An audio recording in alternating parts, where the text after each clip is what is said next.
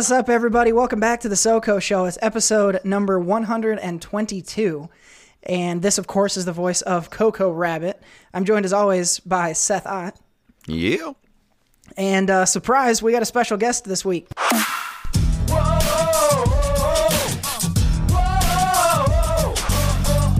At Jared Buckendall. Jared, welcome to the show again. It's me. How many? Do you remember, do you know how many times you've been on now?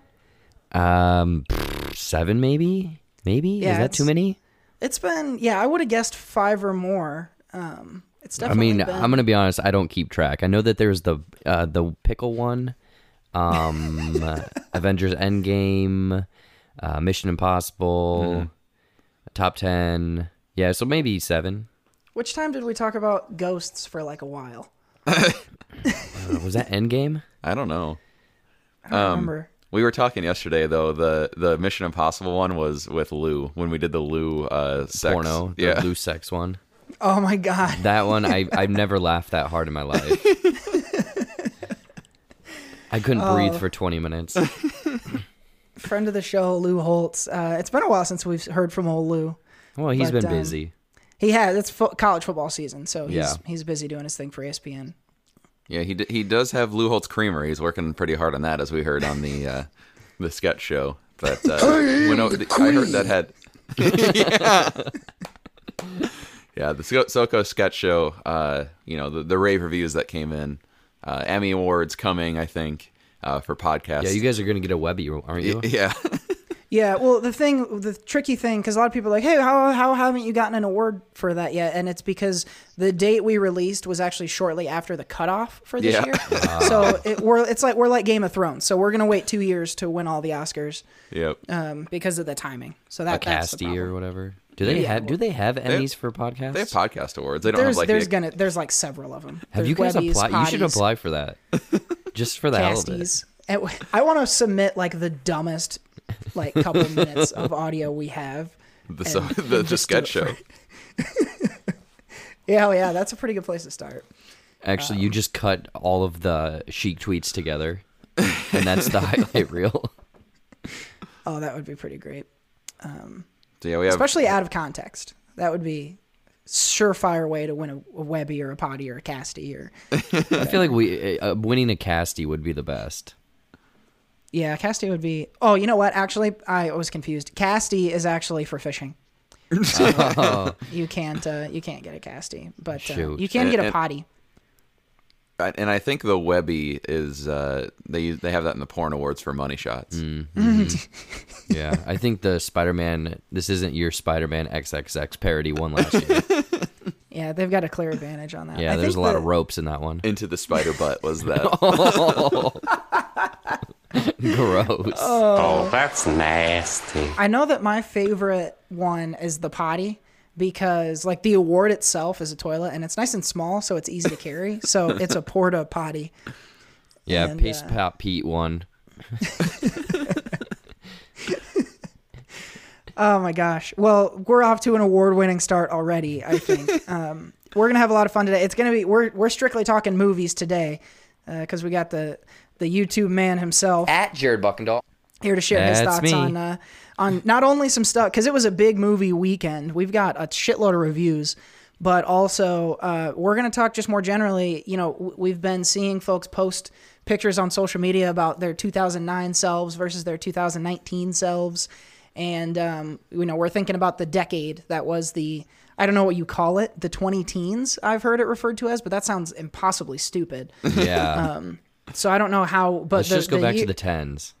the tens. Yeah, the tens. That starts. That's that sounds okay. So uh, we're gonna talk about the decade that was the tens, and we're gonna go through and talk about some of our favorite movies, and uh, take a little stroll down down memory lane, as it were. So uh, that's gonna be fun. So two, we were all. I think we, we were all in high school, right? So Jared, you're you were you a 2009 graduate? Yeah, it was 2009. Okay, We're not I much 2010, older, So we were all in high school. I think we I were all in high school. I don't know if our listeners know, but Jared is 68 years old. yeah. I moisturize a lot. Just in one area, though. Yeah, they call me the lotion locomotion. Oh, jeez. That's, oh, man. speaking of high school, um, my nick my nickname in high school, and Seth can attest to this, was Little Bitch. And everyone called me that, and uh, it was you know everyone loved it. The whole town was in on it. It's true. You got that written on your windshield once. Yep. I uh, I had to buy an extra, nice extra pencil for that one. Uh, One of those uh, ones you write on a on a windshield. Cost me a lot, but it was worth it. Seth was busted red-handed. Um, it was red ink, and, um, and he also wrote by Seth. at the end. so we, we knew we knew it was him. The search still continues to find out who wrote that. Oh my gosh. Um, we as as much as I want to bullshit about how um, Seth bullied me in high school, um, we've got too much to talk about to waste any time. So we got to jump right into stuff. Uh, but of course, no podcast is too urgent for sh- Sheik tweets. I call you a punk.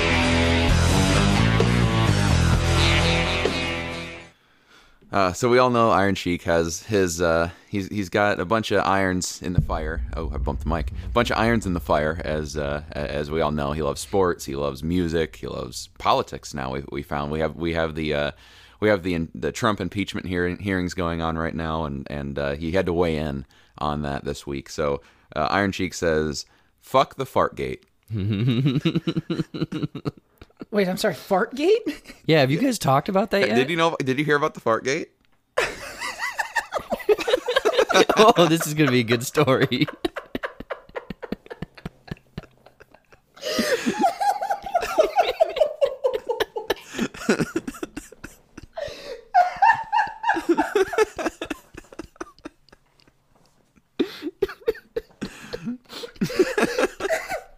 That is the that is the best synonym for asshole I've ever heard.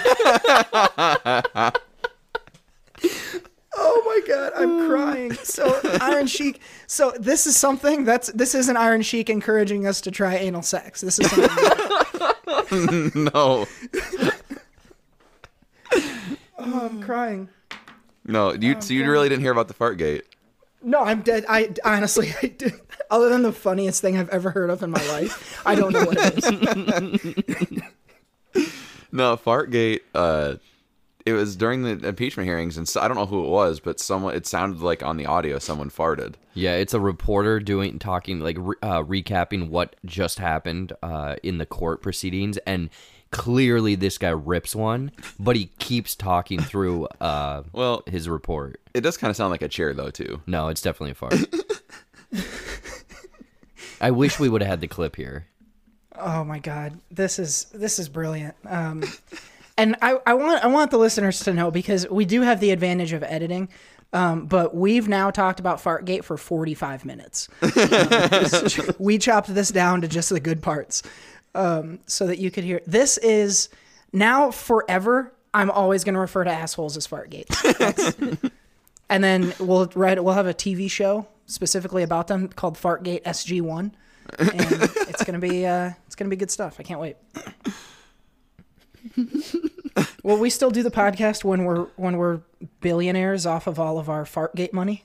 I mean, of course, you gotta you gotta keep filling the machine that fed you, That's true. That's true. and in our case, Fartgate fed us. Fartgate fed us. Yeah, we we you know it's al- sometimes it's like we eat directly from the Fartgate, you know. um, but anyway, Are- that's are you- neither here nor there. I think Jared might be trying to share the the video with you somehow. Yeah, I'm gonna send it over to you. Uh, they they did an, an, an infrared version of the video. Shut the hell up. Dead serious. Taxpayer dollars to ask the Ukrainians to help them cheat mm-hmm. an election. And the complaint that I've heard from Republicans taxpayer Shut dollars to up. ask the Ukrainians to help them cheat mm-hmm. an election. And the complaint that I've heard from Republicans taxpayer dollars to ask the Ukrainians to help them cheat mm-hmm. an election. And the complaint that I've heard This is not real. That's edited audio. No, it actually was on live TV. I don't believe it. he even stops. And Yeah, like he, because he the, the motion he makes, it looks like he pushed it out. he took a chance, man. Re- Representative Eric Swalwell, uh, Democrat from California, um, totally just torched one. That's that's yeah. That's that's a fart. It sounds so much like a fart. It sounds fake. That's that's why I don't really buy it. And it's it's funny like with old people farting is it, because uh, now at family reunions, my my dad and his brothers talk about at their age that they can't trust farts anymore. So they're like, it's it's a sad point in their life where they can't push out farts because they don't know if it's gonna be poop. so this guy could have really just made a mess of himself on national TV. Oh my god, that's well, that wow. I'm bewildered by by Sheik and by the the Fartgate. the Pandora's box that that opened. That my life is different now than it was 10 minutes ago. That's what I will say, and uh, it's all it's all thanks, of course, to the Iron Sheik. I call you a punk.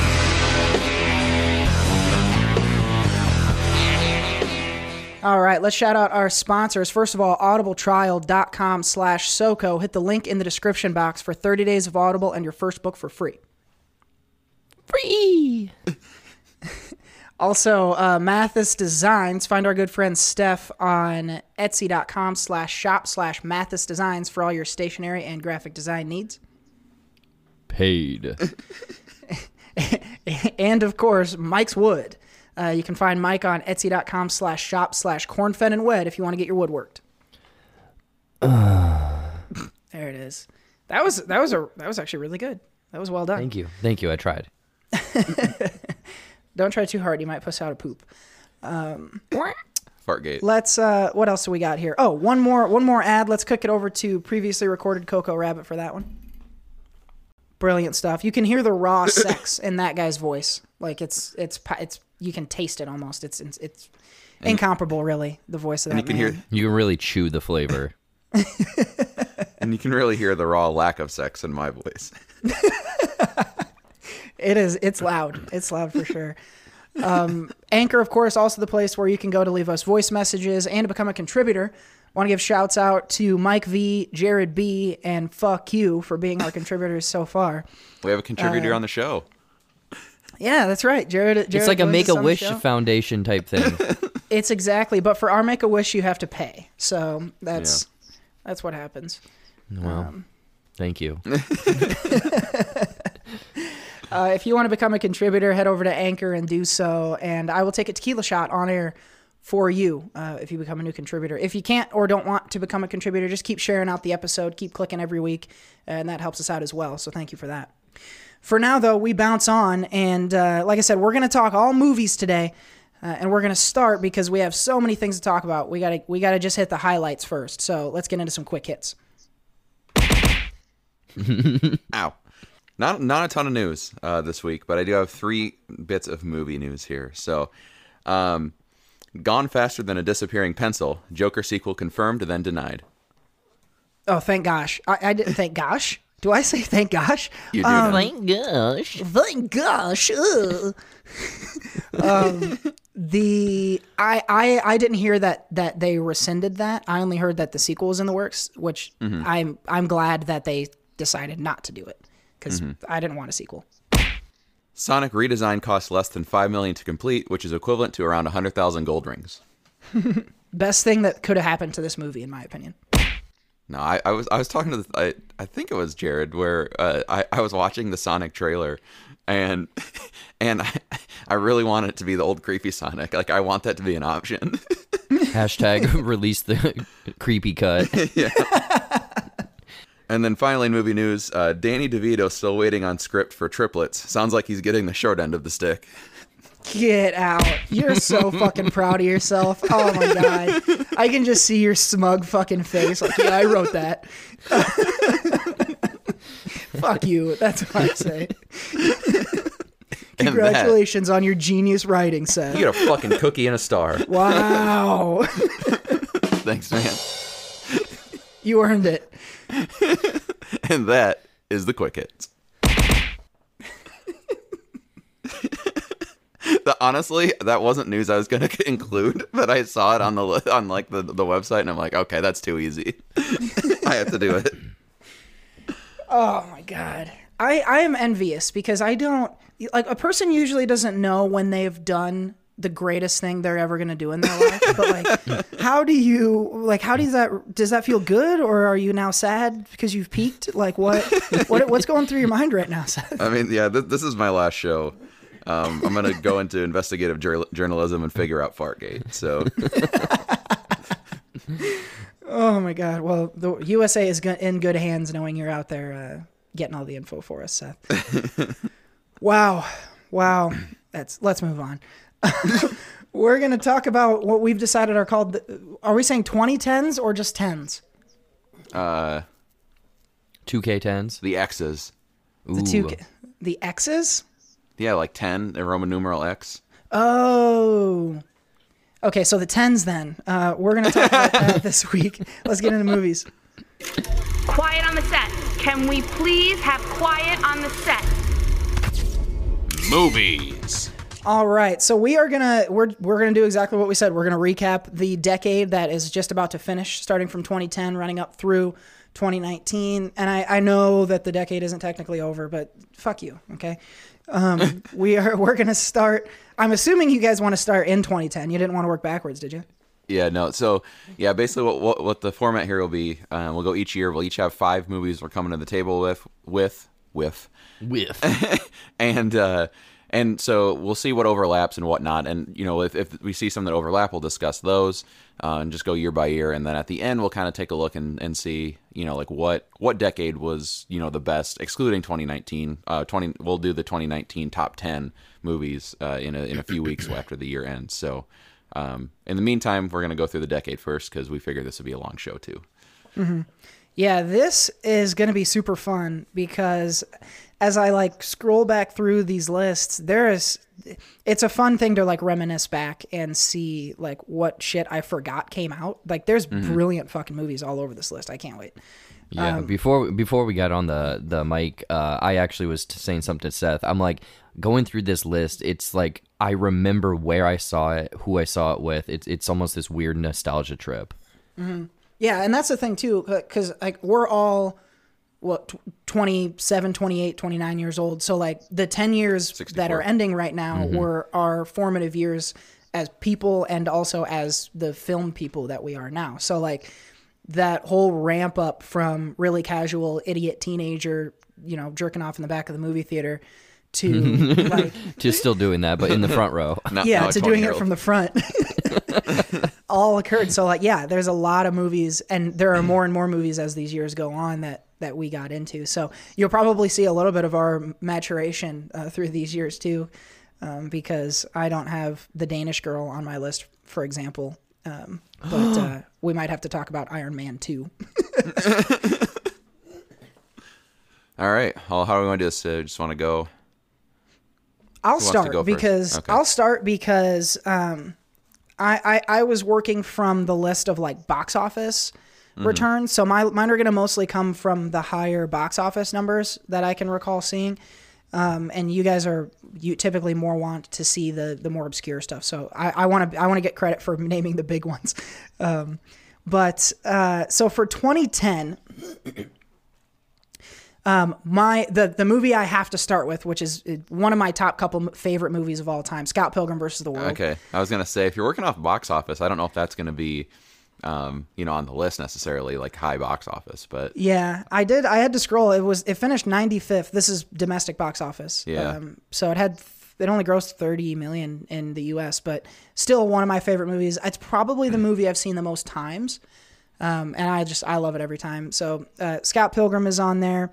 Um, the first Kick Ass is also on here, and those those were both movies that I got really stoked about um, that summer.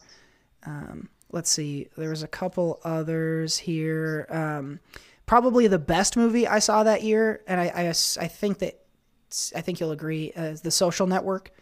That was a big one, and then um, let's see a couple more. So I did How to Train Your Dragon came out in 2010. I didn't see that until way later, but I really liked that movie. That was kind of it looks like the the big Disney release that year. And mm-hmm. then if Social Network isn't the best movie of this year, then Inception probably is. So that mm-hmm. those would be those would be my five, I would say. okay. Yeah, I, I have a lot that overlaps Social Network, Inception. Uh, Scott Pilgrim I had, and then I had Toy Story 3 and 127 hours that you didn't Ah, have. good call. Good call. My five, yeah, I have about half those too. Um, Inception, Scott Pilgrim, um, The Social Network, and then The Town and The Fighter. Mm, Fighter's a good one too. Yeah. Those were was the town nominated? Do you remember? I think it was. For what? Best Picture? I think so. Yeah. Really? Yeah. That's it's a damn good movie. There was Yeah. yeah. So this is this is there's a lot of really good like Shutter Island was on here. There were Oh, a few wow, others, yeah. but like I was fucking 18. I wasn't I wasn't really stoked about going to watch you know um, all of these all these different movies. So. Uh, Book of Eli is another notable one that I really that's a liked. Um, Okay, there's, a just a, there's a lot of really good ones. Okay, in the book of Eli, Mm-hmm. I had this argument with people. Is he blind the whole time? Yes. Okay, it's revealed he is, but you don't know because people that can see can read Braille. Mm-hmm. I had an argument, and they're like, "Well, he was reading Braille, so he has to be blind." No, that is not the way it goes. So you think he Yeah. was seeing the whole time? I mean, he could have been, but I understand what they were getting at at the end without any spoilers. But people were claiming only blind people can read Braille. Well, yeah, that's that's that's definitely just fucking wrong. yes. but he is yeah but the movie the movie is pretty clear that he's he's blind the whole time um, because i think it cuts back to him at the very beginning using his his um his Well, he- hearing to hunt instead of his eyes Well, yeah, yeah, and he can also smell those people. yeah yeah that's which Hot. neither of them Yeah. is seth so it's pretty far-fetched that he'd be able to smell him from that far away just going through this list here, like Hot Tub Time Machine is on here. Mm. That's a movie that I know all of us like. Um, the Crazies. That was uh, that was a That big wa- one. wasn't that set in Iowa? It was set in Iowa, yeah. Um, Oh, Easy A. Everybody likes that. There's a lot of movies here, and these are all like in the in the 50 to 100 range. So there's a lot of movies from this year that like were not so huge, and we're gonna probably see more of this. Not so huge that year. Like Scott Pilgrim mm-hmm. didn't make a ton of money, but everyone I know loves that movie. So a lot of mm-hmm. those kind of culty movies have gotten more of a following since then. I've um, also seen too, like, so we all had Social Network. Or did you have Social Network? Yeah, Yeah. yep. So that's a movie too that I, a lot of people have come back around on and saying like that should have won Best Picture that year. Like Mm-hmm. that- people really like that one out of the out of the Oscar ones the best from what I've What heard. what won that year? Uh, Slumdog Millionaire, right? Oh yeah. Wait, was that 2010? Um, no, it was. I think the 2009, wasn't it? Um, yeah, Slumdog was released, I think, in 08 uh, and won in 09. Um, Best Picture 2010. It was a shit movie. Um, because Inception. Oh, Hurt Locker, and I didn't see Hurt Locker, so I, I guess I can't. yeah. I can't accuse it of being being a shit movie. But Mm-hmm. oh, you know what? Hold on. Hurt Locker was released in 2009. Um, Best Picture 2011. King's Speech was that year. No, that that wasn't 2011 though, was it? Yeah. So the nominees were The Fighter, Inception, The Kids Are All Right, Oh, okay, yeah, 127 right. hours. So it was King's Speech. I knew King's Speech won 2011. I was just thinking 2010 Oscars. So Right. was- yeah. okay. That's kind yeah, it's, Yeah, I that, like that King's a little confusing. It's like every movie that came out in 2010 is actually 2011. Yeah, mm-hmm. Yeah. I guess so my thing just one. just looking at this list, all of these movies I watched after the fact. I didn't watch any of them in the theater. I didn't catch them the year that they came out. I watched these years later. I saw three of them in the theater. I saw Inception, Toy Story 3, and Scott Pilgrim in the theater. I saw all of mine in the theater. Even even then, um, if I was excited for a movie, I was fucking going opening night. So that that that's something that goes back for me even that long. So I, everything that I listed, I saw, um, and got really stoked about. But uh, yeah, the best picture thing is okay. So let me ask you guys this: um, It seems like Inception and and The Social Network are typically the two movies I hear the most that people say is like the best out of the out of that year. Would you or which one of those would you pick, or is there another one? I'd, I'd prefer Social Network. I think that's my favorite from the year. I think I lean more towards Inception just because I like the. It, it's more fantastical. Yeah. Um, it's it's definitely not real. Um, but the Social Network is like you know, this very David Fincher gets dark in it, and it's based like finding the inner workings of Facebook. Also, it'd be great to get not a sequel, but almost like They've- what has happened since. They've then. talked about it with Zuckerberg and Fincher and everything. Really? So yeah. That And would that be was so Sorkin. cool. Sorkin wrote that, right? Sorkin wrote it, and I, ugh, I absolutely cream my jeans every time I hear Sorkin's writing. So this is like, that, and this was probably when I realized that too, because like the the way they mm-hmm. speak in this, everybody knows about Sorkin's dialogue. So You're finding out a lot of things sexually in 2010. It sounds Yeah. like. Discovering your me. body. Oh my god, yeah. 2010 was a good, and this was the year for us that straddled high school and college. So Yeah. like Social Network, I saw it while I was in college, but some of these Doing a lot of straddling. still in high school. Yeah, I did a lot of straddling that year too. Again, just a big, big year. Pivotal. Let's go on. um, 2011. So 2011, one of the biggest things was um, the MCU kind of had some major releases. So Thor and Captain America both come out here, um, and then the bigger releases were the final Harry Potter movie and the first part of the final for Twilight. So we were in that era of teenage, just fucking psychopaths going to those movies a thousand times. Um, but like the top 10 list is is pretty much trash from this Yeah. year. Yep. But um, Rise of the Planet of the Apes is one that I really enjoyed. Um, I would add The Help, which I didn't see later, um, but I really enjoyed that. Uh, easily the best movie of this or any year is Mission Impossible Ghost Protocol. Oh yeah. I would include that one here. You're gonna probably hear a couple more Mission Impossible movies mentioned by Cody.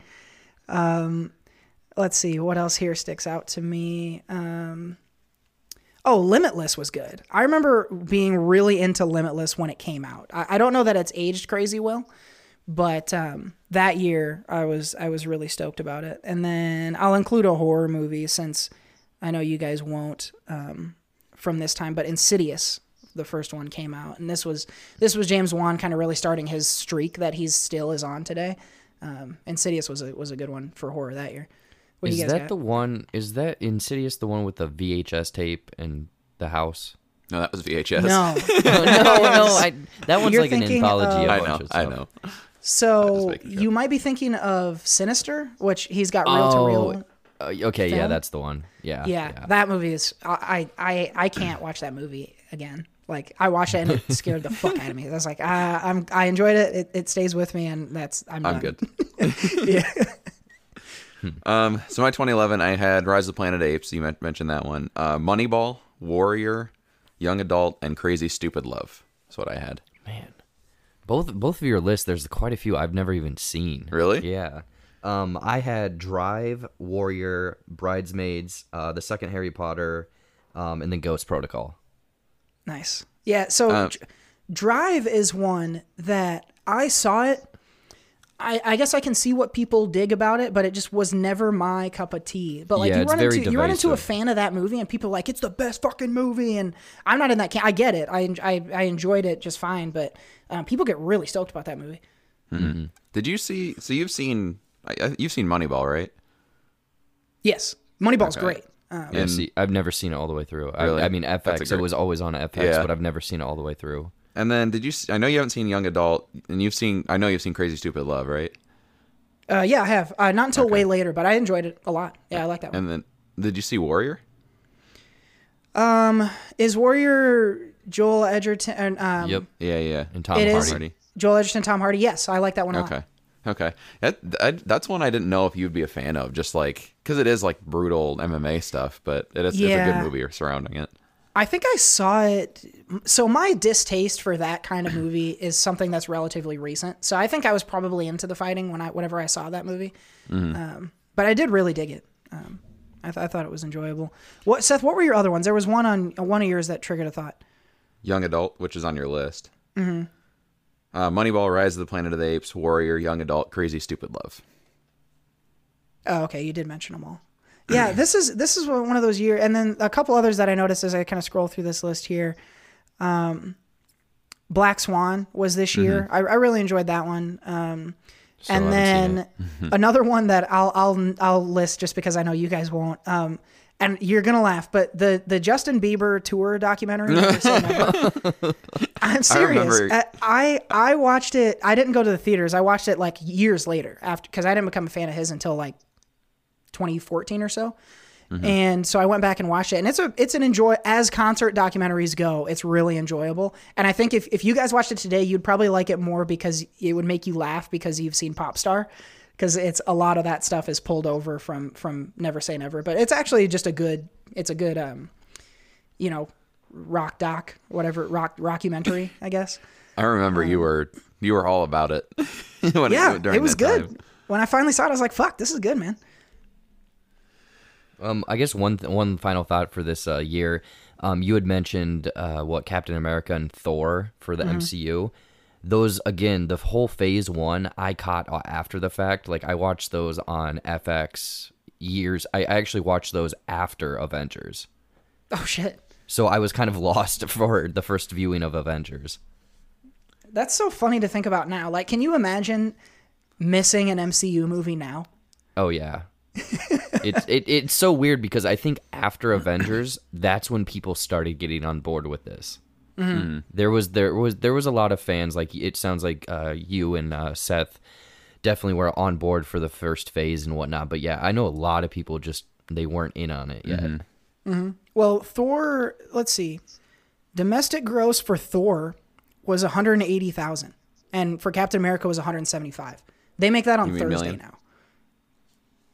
You mean What did I say? Yes, You said 180, thousand. 180 million, 180 like, million, and not much. 175 million. Uh, but they make those on fucking Thursday night now. Like, Yeah. It's crazy how, how far those have come. And then at the time, so they were, you know, the powerhouses were still Harry Potter and Twilight, and uh, a Transformers movie came out, and so those were, and we were we were perfect aged for those movies to be the biggest of the year. So like we were part of that whole phenomenon, us and our friends, and it's kind of weird to think about now because those movies are so stupid. Um, Twilight and Transformers specifically. I know you guys are Harry Potter fans more than I am, but that was a big that was a big like that you know, you talk about going to Endgame and how it felt like a big cultural event that everyone Yeah. was going to. Harry Potter Part 2 was that was that was probably, you know, one of the biggest ones in my life to that time. Yeah.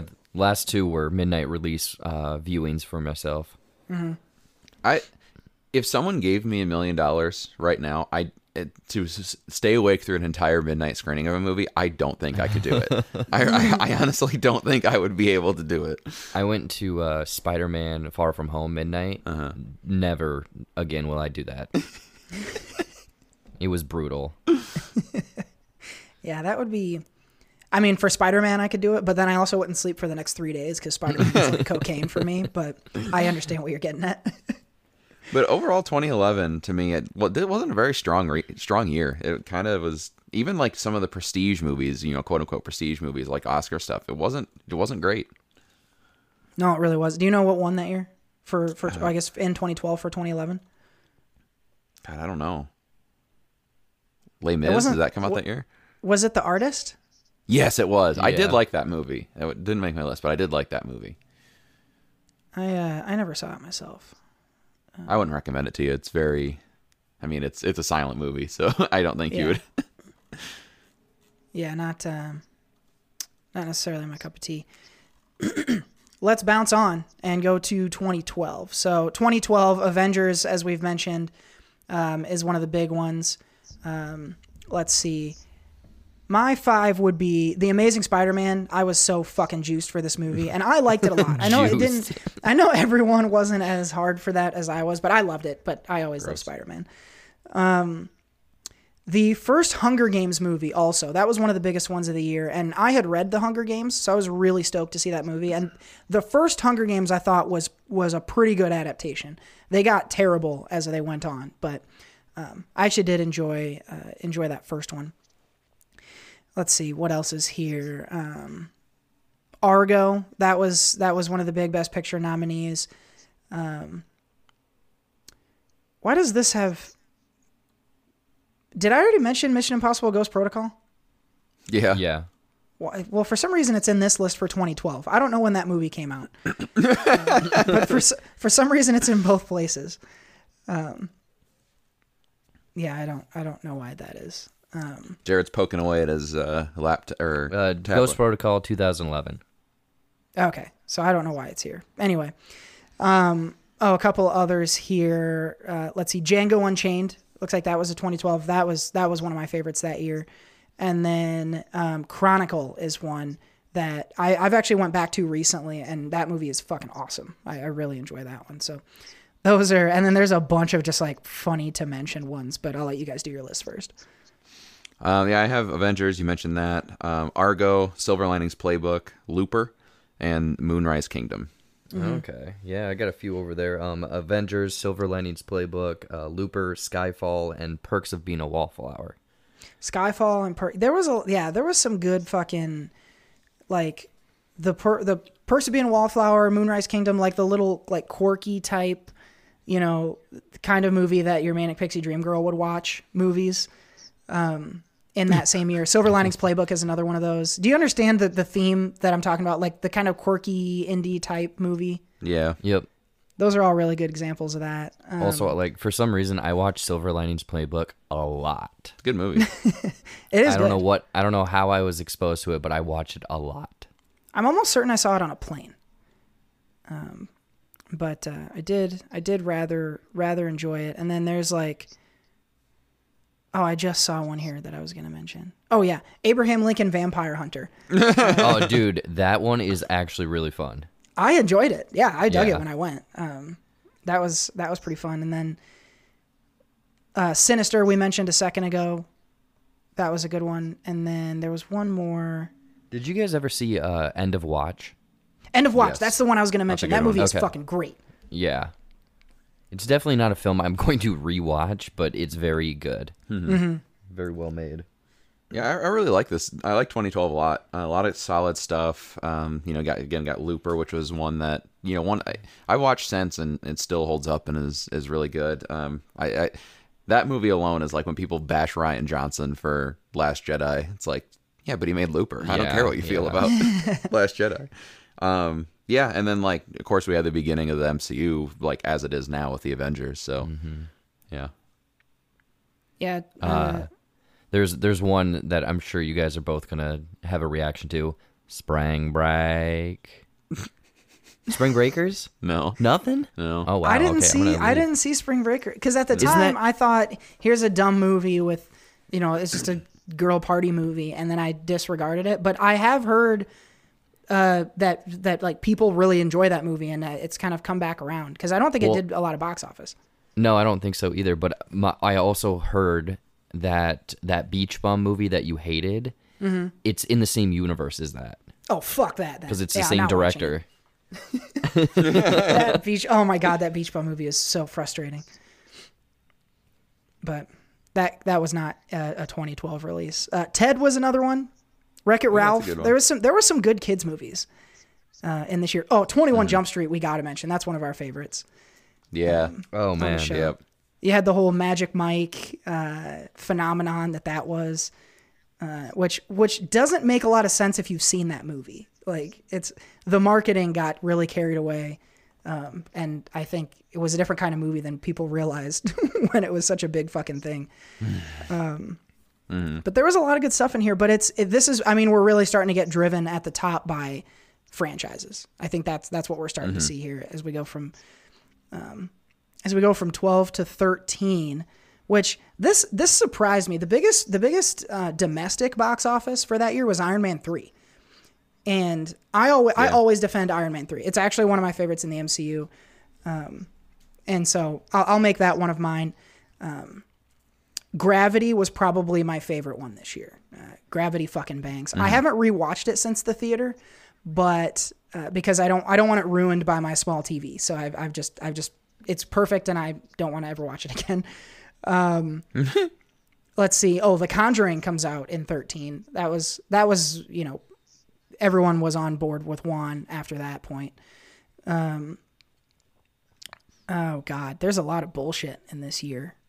I don't even know if I Yeah, want to it's use not a my great other year. two spots. Yeah, American Hustle I really like. Oh, and then en- Ender's Game I don't think gets enough credit. That was a movie I, I really enjoyed, um, but um, didn't get a lot of a lot of uh, box office, and I don't know that the reviews were very good. Um, yeah, I had. Did you say Wolf of Wall Street? No, he didn't. Oh, I missed that. Yeah. Yeah, that- that would probably be didn't make a right? ton of money. Yeah, Gravity you mentioned. Uh, this is the end. The the uh, Yeah, good comedy. yeah the Oh, yeah, with that everyone's dying, all the celebrities. Um, now you see me, the magic one. Uh, that was I that was I, a good one. I was really stoked. Like when that when I first saw that, I was like, "This is the best movie I've ever seen." and then one one we saw, uh, the Secret Life of Walter Mitty. I, I enjoyed that one. I have been wanting to rewatch that for like four years and just haven't. it's it's just keeps getting pushed back, but I really did enjoy that one. Yeah, my 2013 is kind of all over all over the place, but uh, Wolf of Wall Street, um, Prisoners. Have you guys seen that one? Prisoners is incredible. Yeah, that's very good. Um, now you see me. The first time I watched that too, they do a trick with the opening where they say pick a card. Yeah, and I yeah. rewound it because you do pick the card, but they do it because they play with frame rate there. Mm-hmm. Um, I, I remember watching that was a fun experience. Um, just kind of a fun movie. Um, Snowpiercer, that's one that I checked out after the fact. Um, and this is just this is not a movie you should probably even watch. Just throwing it out there, but I watched it with my girlfriend at the time. Nymphomaniac. You know, dude, I have heard so many like podcasts and critics and stuff, stuff say that that's actually a really great movie. Like Shia LaBeouf is in it, and it, it is just bizarre, weird, very graphic, very much adult, but it's weird. Like, ugh.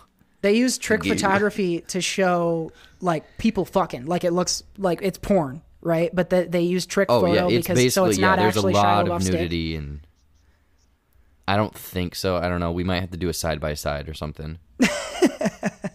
Um, I do. I remember that coming out on Netflix, and I, for whatever reason, I haven't. I've never watched it, but I've always wanted to. But yeah, there's there's one there's two parts to it too, and they're both just graphic as a hell. Mm-hmm. mm-hmm. Hot. Yeah. Did you guys see Evil Dead the remake? Uh uh. No. I figured not. Um, I enjoyed that. I, I don't think it got a lot of great reviews, but I, I really enjoyed it when I saw it. Um, it's it's got some fucking intense shit in it. I just I just remember the trailer, like the girl like cut her tongue or something. Yeah. under the She comes Oh, out yeah. of like trap door and is like, Yep, yeah. Ugh, that gives me the heaves. yeah. Where, where where are you guys today on Man of Steel? It's fine. yeah, it's fine. I like it. I I, I- I think behind maybe um, maybe Wonder Woman, I might put Man of Steel right there in terms of DCEU. Um, then you've got like Shazam and Aquaman. I really enjoyed, but Man of Steel I think doesn't get enough credit because they totally fumbled it by going to Batman v Superman. But I of guess my Steel thing in and of with- itself was really good. Yeah, with that, I'm just not a big Superman fan, so I think that that's why I'm not into the lore or anything like that. But I very much kind of appreciated it after the fact because, again, that was a movie that was always on FX. Yep. They have the movies. Yeah, they do have the movies. Did I either the of you great- guys see Rush? I didn't. No, that's um Chris Hemsworth driving fast, right? Yep. Yep. Yeah, I never saw that one, but I've I've heard good things. Captain Phillips comes out this year. I'm your captain now. And then um, Great Gatsby was a pretty popular one, and then uh, Seth and I think Mike went without me like a bunch of fuckers to We're the Millers. No, that was uh, Fitz. Oh, it was even fit. Well, fuck you guys. I didn't see that movie in, until like four years later, and I was like, "Oh, this movie's incredible. I could have been in, on all these inside jokes for all this time." I was, I'm still mad. Not not one of my favorites, but definitely made a cultural phenomenon. Um, Frozen came out. Yeah, Frozen the big one, and now we get the now we get the sequel this year, which we'll hear your thoughts on in a bit here. But yeah, Frozen was that was a powerhouse when it came out. Holy cow! Let's go to 2014. Um, so I really start seeing a lot more movies in 2014. So there's yeah, a lot. same here. Let's see here. So we get it. We get another Spider-Man, Amazing Spider-Man 2, um, in 14. The big MCU one this year was Captain America: the the Winter Soldier, which a lot of folks really enjoyed, myself included. Um, uh, another Planet of the Apes is here. Dawn of the Planet of the Apes, that which I thought was really good. Interstellar is probably um, one of my top couple favorites from this year. Gone Girl being another one. Um, this there was a lot of really good shit in this year. Holy cow! Yeah, I had a lot of those. What you said, Gone Girl, Edge of Tomorrow. uh, I had on there, uh, Interstellar, Captain America, Winter Soldier, and of course, John Wick. Oh, John Wick came out that year, huh? John Wick. Yep. For my five, I'm going to go with uh, Nightcrawler, which Seth you reviewed what last week. Mm-hmm. Yeah, love that movie. Yeah, I mean, it's unsettling but very good. Um, Interstellar, Gone Girl, Edge of Tomorrow. I don't know if either of you I guys just said said that. Oh, you did. Edge of yeah. Tomorrow's And dope. then um, I love this movie, Chef. You know, I haven't seen Chef, but me. that's another one people uh, talk about a lot. Oh man, it's just like the food lovers movie. I do love food. Uh, Birdman was the best picture from this year, You're the Birdman. and I really, I really dug Birdman. I've only seen it the one time, but I, I, I thought it was awesome. I thought it was a really good pick for best picture. Yeah. There's a big one on this list that I have not seen. Um, Whiplash. I haven't seen that either. Oh my god, you guys today should watch Whiplash. Will- I promise you, you will both love Whiplash. Uh, it is so. I don't even want to use a spot on Seth's list for it. I just want you to go watch it ASAP. You might need is to. so fucking good. You might need to Oh, put man. it on the list. Well, I will if you don't, but if you don't watch it. But holy cow, um, I really like the uh, the imitation game from this year. That was another. Oh, her, her is really good. Um, that took me a while to eventually come back to the Joaquin Phoenix uh, ScarJo one, but um, when I did finally see it, it was really good. And then Wait, I thought that was 2013. it may be. Um, it shows up on my list really, really low, so it may have Well, carried over into allow the it. new year or something. Yeah, whenever it came out, it, it was dope. Um, Guardians of the Galaxy. That's nice. Yeah, so that was the top domestic uh, domestic earner. Um, and Guardians, yeah, Guardians was a. I, I've never been as high on the Guardians as everyone else seems to have, but that was a big phenomenon when it came out. That was that kind of took everyone by storm. Yeah, I actually um at that same year, I think 3 months before the movie even came out, I had made a trip to Chicago and we got to see 20 minutes of the movie early. Oh shit, It was like some promotional type thing. that's pretty badass. Did we mention the Lego Movie? No, no, I don't think we did. Yeah, that was uh, that was the big, uh, probably the biggest surprise. Like in terms of I, I went to that thinking, ah, whatever. I think I was hungover on a Sunday or whatever. Like, oh, let's go to the Lego Movie, and it was awesome. I still love that movie. Yeah. Yep.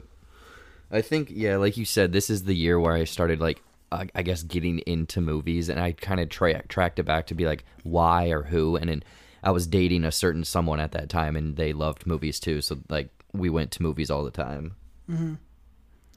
Yep, you always you always remember that. Um, Yeah. For me, for me, it for me it tracks back to back to a uh, a small theater in Independence, Iowa, when Seth and I went and saw Larry Crowne, and oh, I'll never I'll never forget it. The re- the rest is history, I don't think that was Independence though. wasn't it? I don't think so.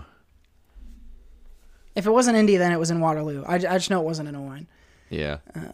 But How uh, how were you guys on Twenty Two Jump Street? I like that one a lot. loved too. it. Seth and Okay, I, yeah. admittedly, Seth and I were shit faced when we saw 22 Jump Street. I remember that because one of our other buddies drove, and Seth and I had been drinking like all day, and um, we had a blast. I, I, I couldn't tell you much about that movie, but um, but yeah, we had fun.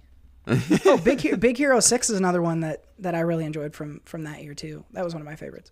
Okay, let's go to 2015.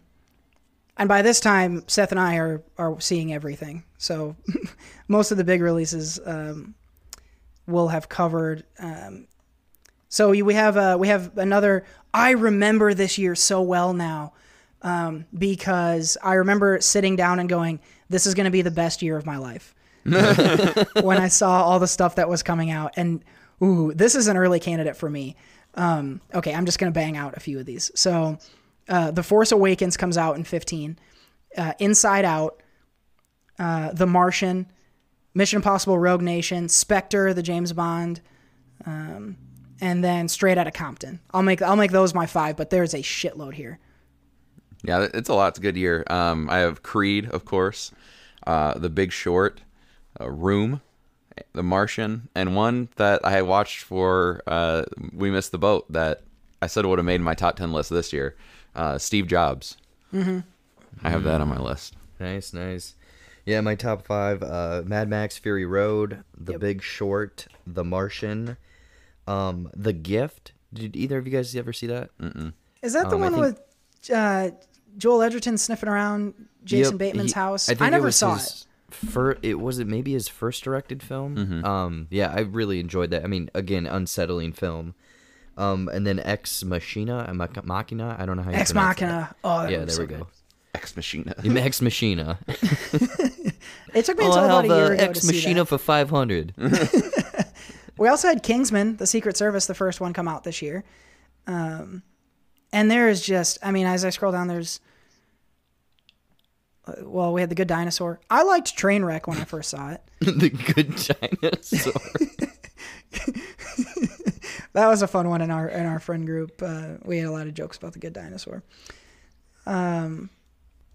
Yeah, I think this was the year that I actually first started like religiously watching the uh the Oscars as well because all of these best pictures I pretty much around were either uh, familiar with or had seen. Oh my God, you have Selma in this year, which was great. Sicario, another great one. I'm kind of surprised we haven't mentioned Star Wars came back. He did. Yeah. Oh, we so did? yeah, I, I I mentioned it, but but we didn't we didn't talk as much as we typically do when Star Wars comes up. But Yeah, that yeah. was I. That's another one too where.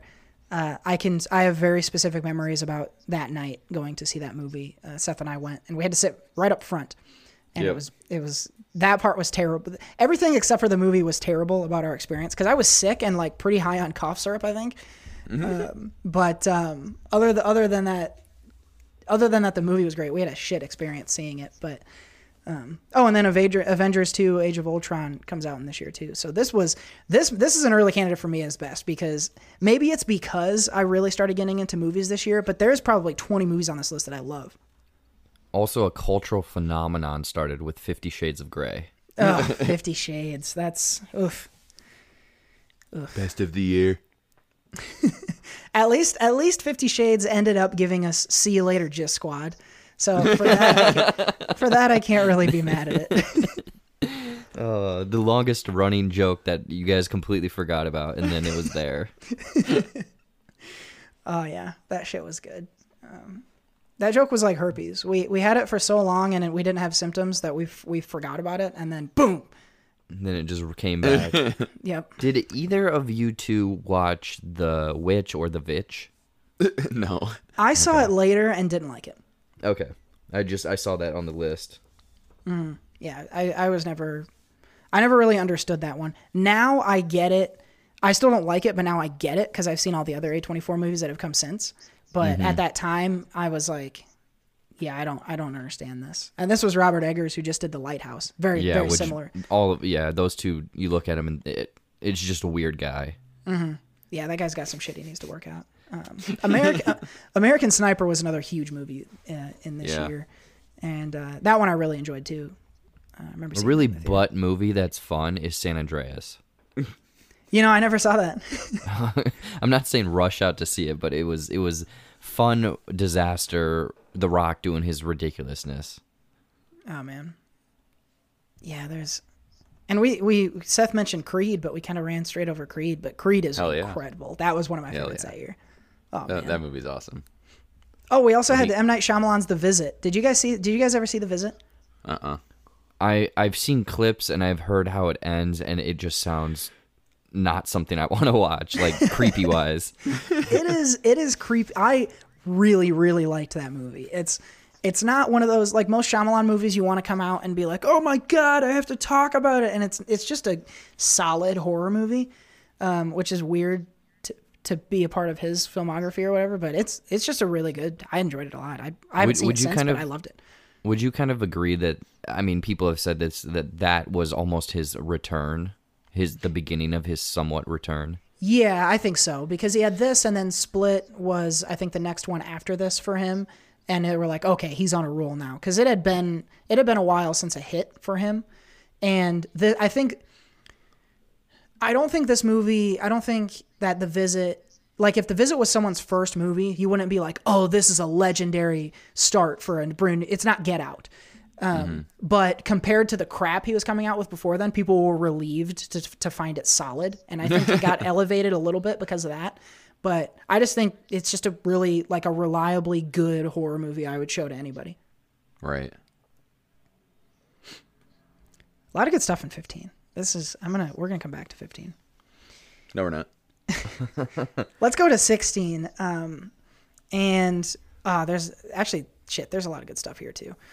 Um, we have Rogue One, a Star Wars story, which I'm still trying to get Seth to rewatch because he's he thinks it's butt and it's it's it's uh, decidedly not butt. Um, It's be- it's better than Solo.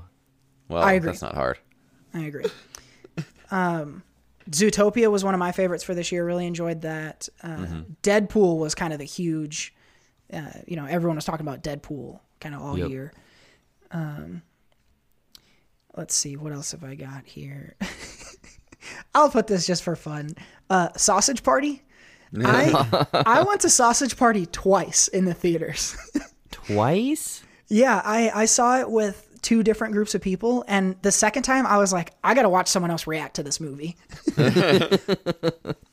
uh, and then Hacksaw Ridge is another one that that's that remains with. That's one of my favorites, like of all times. Um, Would you guys recommend that one? I haven't seen it. It is you got to be ready for it. It is harrowing, but uh, but it is it is so so good, really really good. And then uh, Kubo and the Two Strings. I didn't see that until way later, um, but uh, really enjoyed that. Tarantino came out with Hateful Eight, uh, and I'm over my five, so you got you cut me off. All right, I got uh, Arrival, uh, The Nice Guys, How did I miss Arrival? Dang, yeah, I because you suck. um, Arrival, Nice Guys, Manchester by the Sea, um, Hell or High Water, yeah. and Pop Star. Never Stop, Never Stop. Oh yeah, Oh fuck yeah! the Pop Style Star is Boys. indelible. Yes.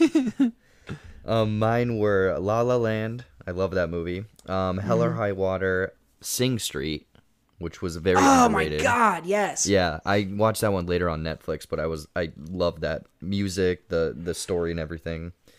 Um, Pop Star, obviously, and Arrival. Yeah, so this is this is funny because um well, you can see the evidence here that I'm I'm looking at the top box office numbers because I would probably remove my all of my 5 and replace them with like Sing Street and Arrival and a couple Yep. of the other things that And you Pop guys Star. mentioned. Pop Star. Um Sing Street is one of my favorite movies ever. And Arrival is and this is true, the best movie ever made. So uh, 16, I'm- I'm- uh, 16 throws its hat in the ring for best year here. I'm I'm not gonna deny that at all. Like I'm going to 100% agree with Arrival. I watched that one after the fact, and I could not believe that that was a movie. Yeah, Did you I see just- Hell or it's High like- Water? Hell or High Water is great. Okay, I was wondering. Yeah, Arrival. Sorry, go back to that. Uh, well, how much time do you have? Well, it sounded like you're about ready to make a point, so I was gonna let you Yeah. go back into it. no, it's uh, and it, that that this is where we start for us. Um, we're, I'm starting to see more movies based on what I heard about them being good, you know, and not necessarily Yep. just the most popular movies. And there were some good popular movies in this year, but for me, this is this is when we start kind of seeing everything. And this is this is not long before we all start doing the whole podcast and and Yep. movie reviews and things. So we're we're ramping up toward something special in 17. To our Inception. Dun dun. Boom. Um, th- there's one that I had heard people on I think podcasts because this is also I think I started actually like listening to podcasts uh, on the regular for other you know video games, movies, all that stuff. But d- have either of you guys seen um Everybody Wants Some? I never did see that one. I've heard Um, It- good things. It's kind of yeah, it's like this '80s. It's based in the '80s, really good tunes, and it's just these essentially college dudes um, on a baseball team, and it's the first weekend of college. So Friday night they go to a party. This Saturday night they go to a different kind of party, and then Sunday I think they go to one more, and it's just it's kind of almost like your very first weekend at college. Yeah. That would be fun. I'm glad nobody made a movie about my first weekend at college. Holy cow. uh, Jared, you mentioned La La Land too. That's that's one of my favorites all time. That was I I remember I I was just in a bad head headspace and I went to the movie. It was a matinee and I didn't even know it was a musical. I just people people had said it was a good movie and it was getting good reviews and I was like, I don't even know what this movie's about and I went to it and I was floored because I I have found out over the last like few years I have a soft spot for musicals. Yep. Um, that's why Cats is going to be the greatest movie this year. um, so yeah, I was very. I, I went to that movie. I think three, uh, La La Land three times in the theater in like a week. Jesus. Yeah, That was so. Uh, for one thing, I agree with you on Cats. I I had not seen the trailer until just last night, And I was like, fuck yeah, I'll see this. This looks fun as hell.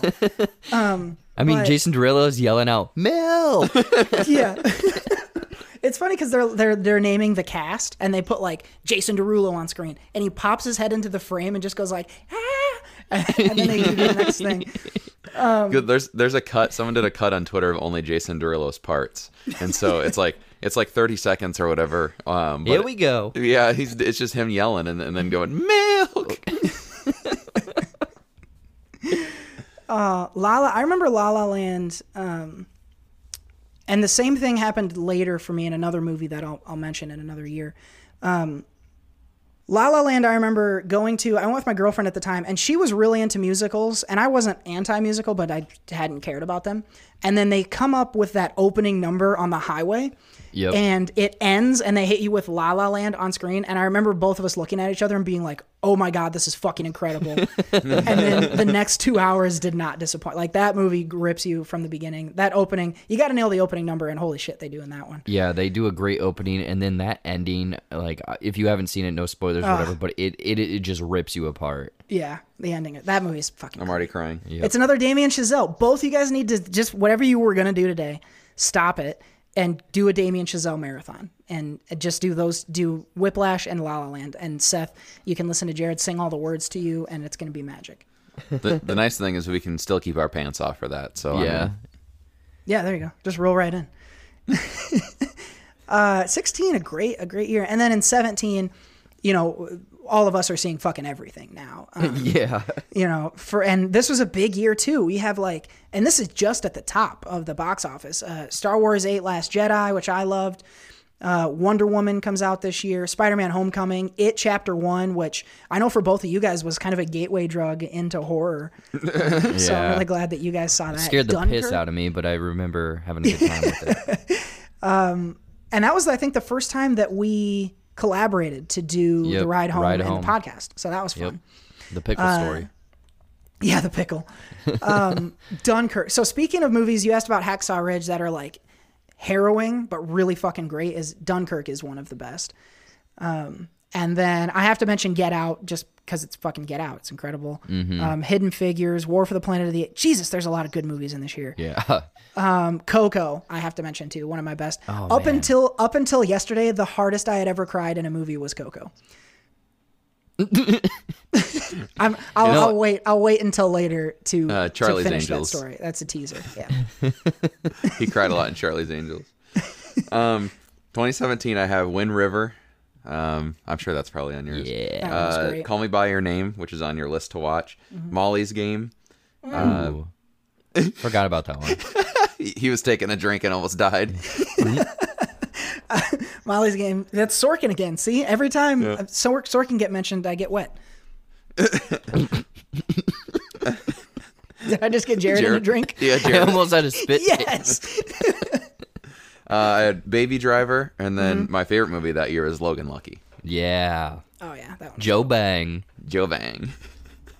Um, my five, uh, Baby Driver, you know, phenomenal, just musically and sound design. Uh, Wind River, Logan Lucky, um, Get Out, which I had a conversation with Seth before. I'm surprised that um, he didn't reach out to get JoJo to sing the theme song for that movie.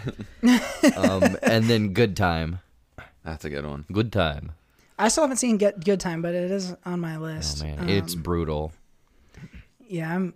I gotta be in the right mood for something like that. Um, yeah, there's a there's just so many good ones. I've I've scrolled by like five or six that I wanted to stop and mention. Um, the Big Sick was a really good one this year. Um, everybody really enjoyed that one. Um, what was the other? Oh, so the other you talk about the opening number from the musical, uh, The Greatest Showman was the other one. Oh, man. Where that opening number, I was like, okay, I'm so fucking in. Um, and then Happy Death Day, which is another one I know both Mm. you guys like. That was that was uh, that was in this year. There was a lot of a lot of good stuff. Power Rangers, which I, I know nobody liked, but but me. The, but uh, I the, when they played that theme song, that I that is the most excited I've been in a movie in the last five years. yep. Oh, that was a great experience. Oh, Jumanji, Welcome to the Jungle. That was a 17. Uh, that was a big surprise for me too. Didn't expect to like that one as much as I did, but I'm stoked for the sequel. Yeah, I saw a trailer for it the other night, and I've heard up and down things, but I think it looks fine. I think it looks looks good. fun. Yeah, it's a big Christmas blockbuster. Yeah. Jared, what do you think of Blade Runner 2049? Um, I know you two aren't really on board for it. I have not rewatched it because I don't have three weeks to watch a movie.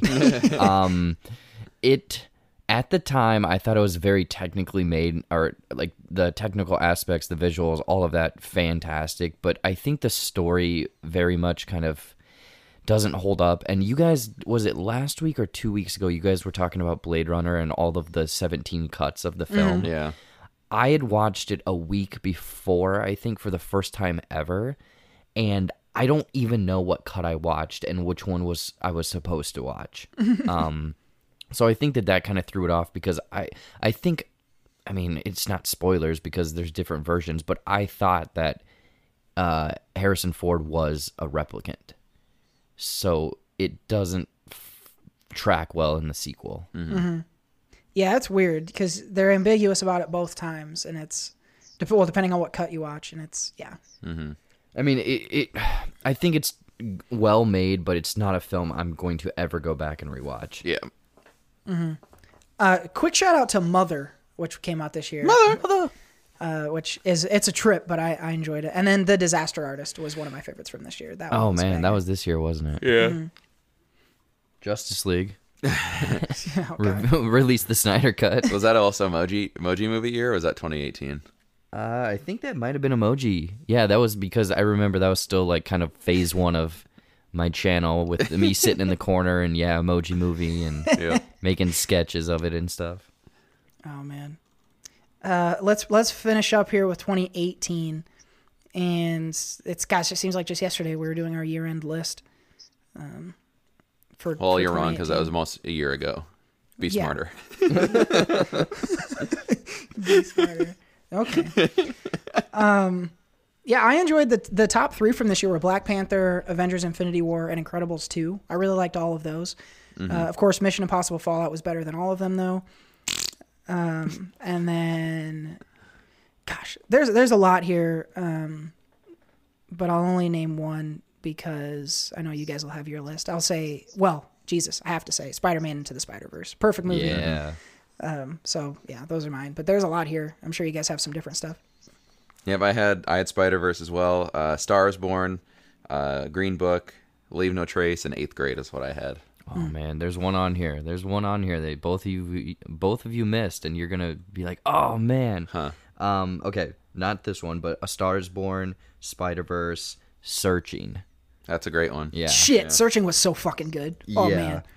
Um, Ready Player One was just like a great time in the theater. Like that's a Mm-hmm. very much like theater big screen movie. Yeah. Do you, were you not I didn't high really on it? like that movie that much. I just, I, I mean, story wise, I wasn't there for really the story. I just wanted Yeah. spectacle. Like the opening racing scene is phenomenal. Yeah. Yeah. That was nuts. Yeah, there was Um. Oh, Go go, ahead. ahead. Um, I was gonna say the best two thirds of a movie that year, and then it just lost me. Sorry to bother you. Yep. I, I yep, I knew where you were going with that. That's the best two thirds of a movie I've ever seen. which is so ups- that is so upsetting to me because that was getting ready to be one of my favorite movies ever and then they decided they didn't want that. yeah, no, they're like, nah. They throw a big horse cock at Yeah, you. literally, oh my just god. slap you in the face. Um, The Hate You Give was a good one from this year. Also Love Yeah. Simon. Those are a couple others Yep. that I that I really dug. Did you guys see uh, you saw Annihilation, right? Yeah, I actually liked it a just that one just popped up for me. I like that one. Yeah, I, I saw it way later, um, and I think I had a little more hype behind it. Um, so I didn't dig it as much, but I, I, I thought it was interesting. And I, I also thought that maybe I just wasn't really fully getting it and then I need to try it again. But for what it, it didn't stick with me as much as it did others, but I, I thought it was cool.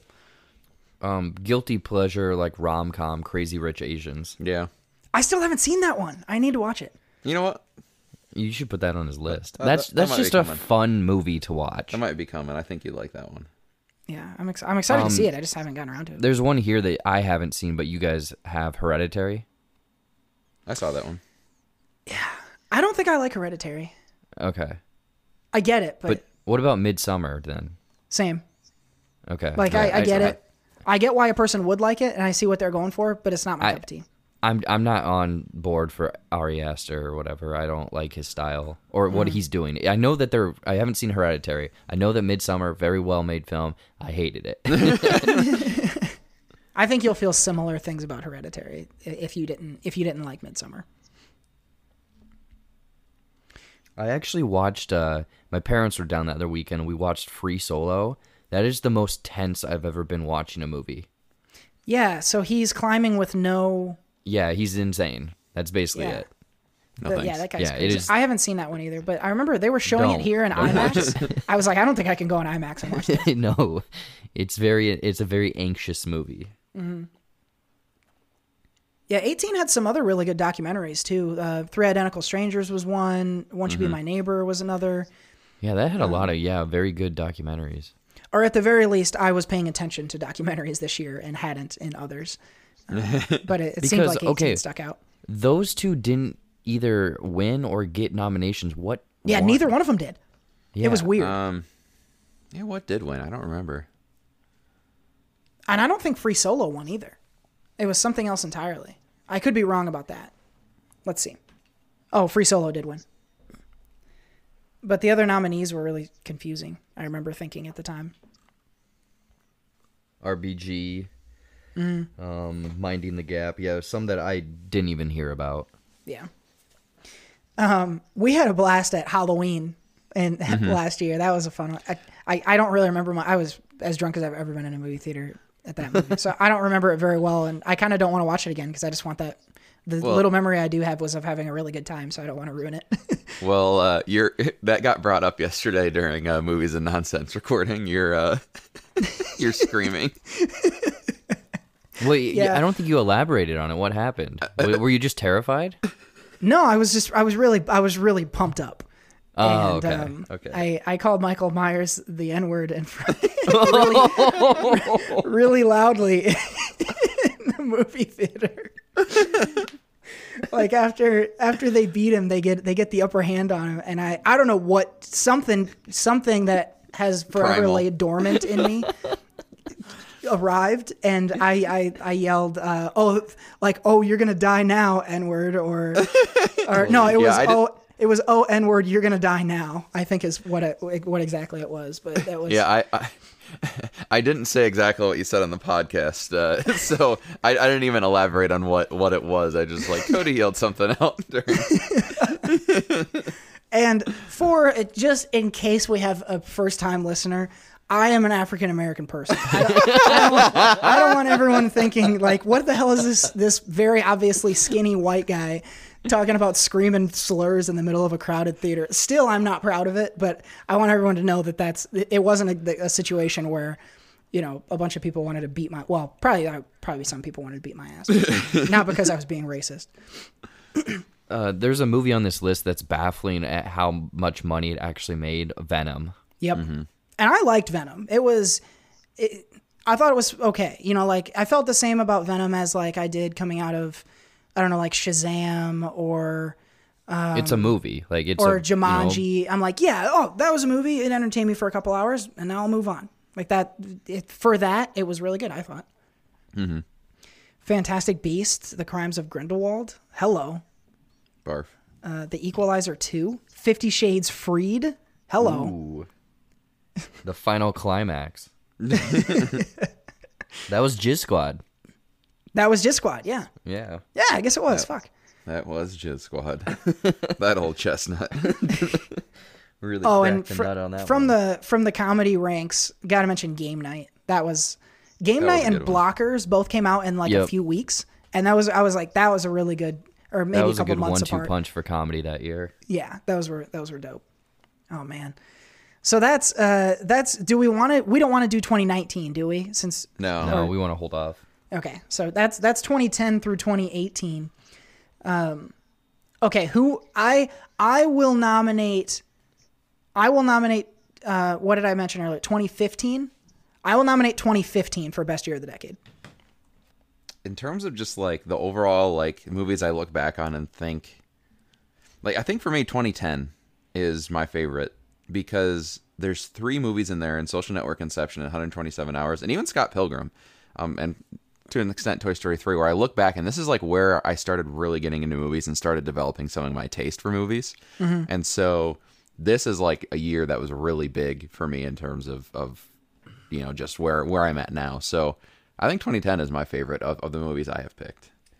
Yeah, 2010 is a good year because I've I've actually come around and watched a lot of those more often. I feel like, um, I don't know. I got to go with 2016. I feel like that's kind of like the very beginning, right before I started doing um, reviews and stuff, and that's when I started seeing a lot more movies. I feel like.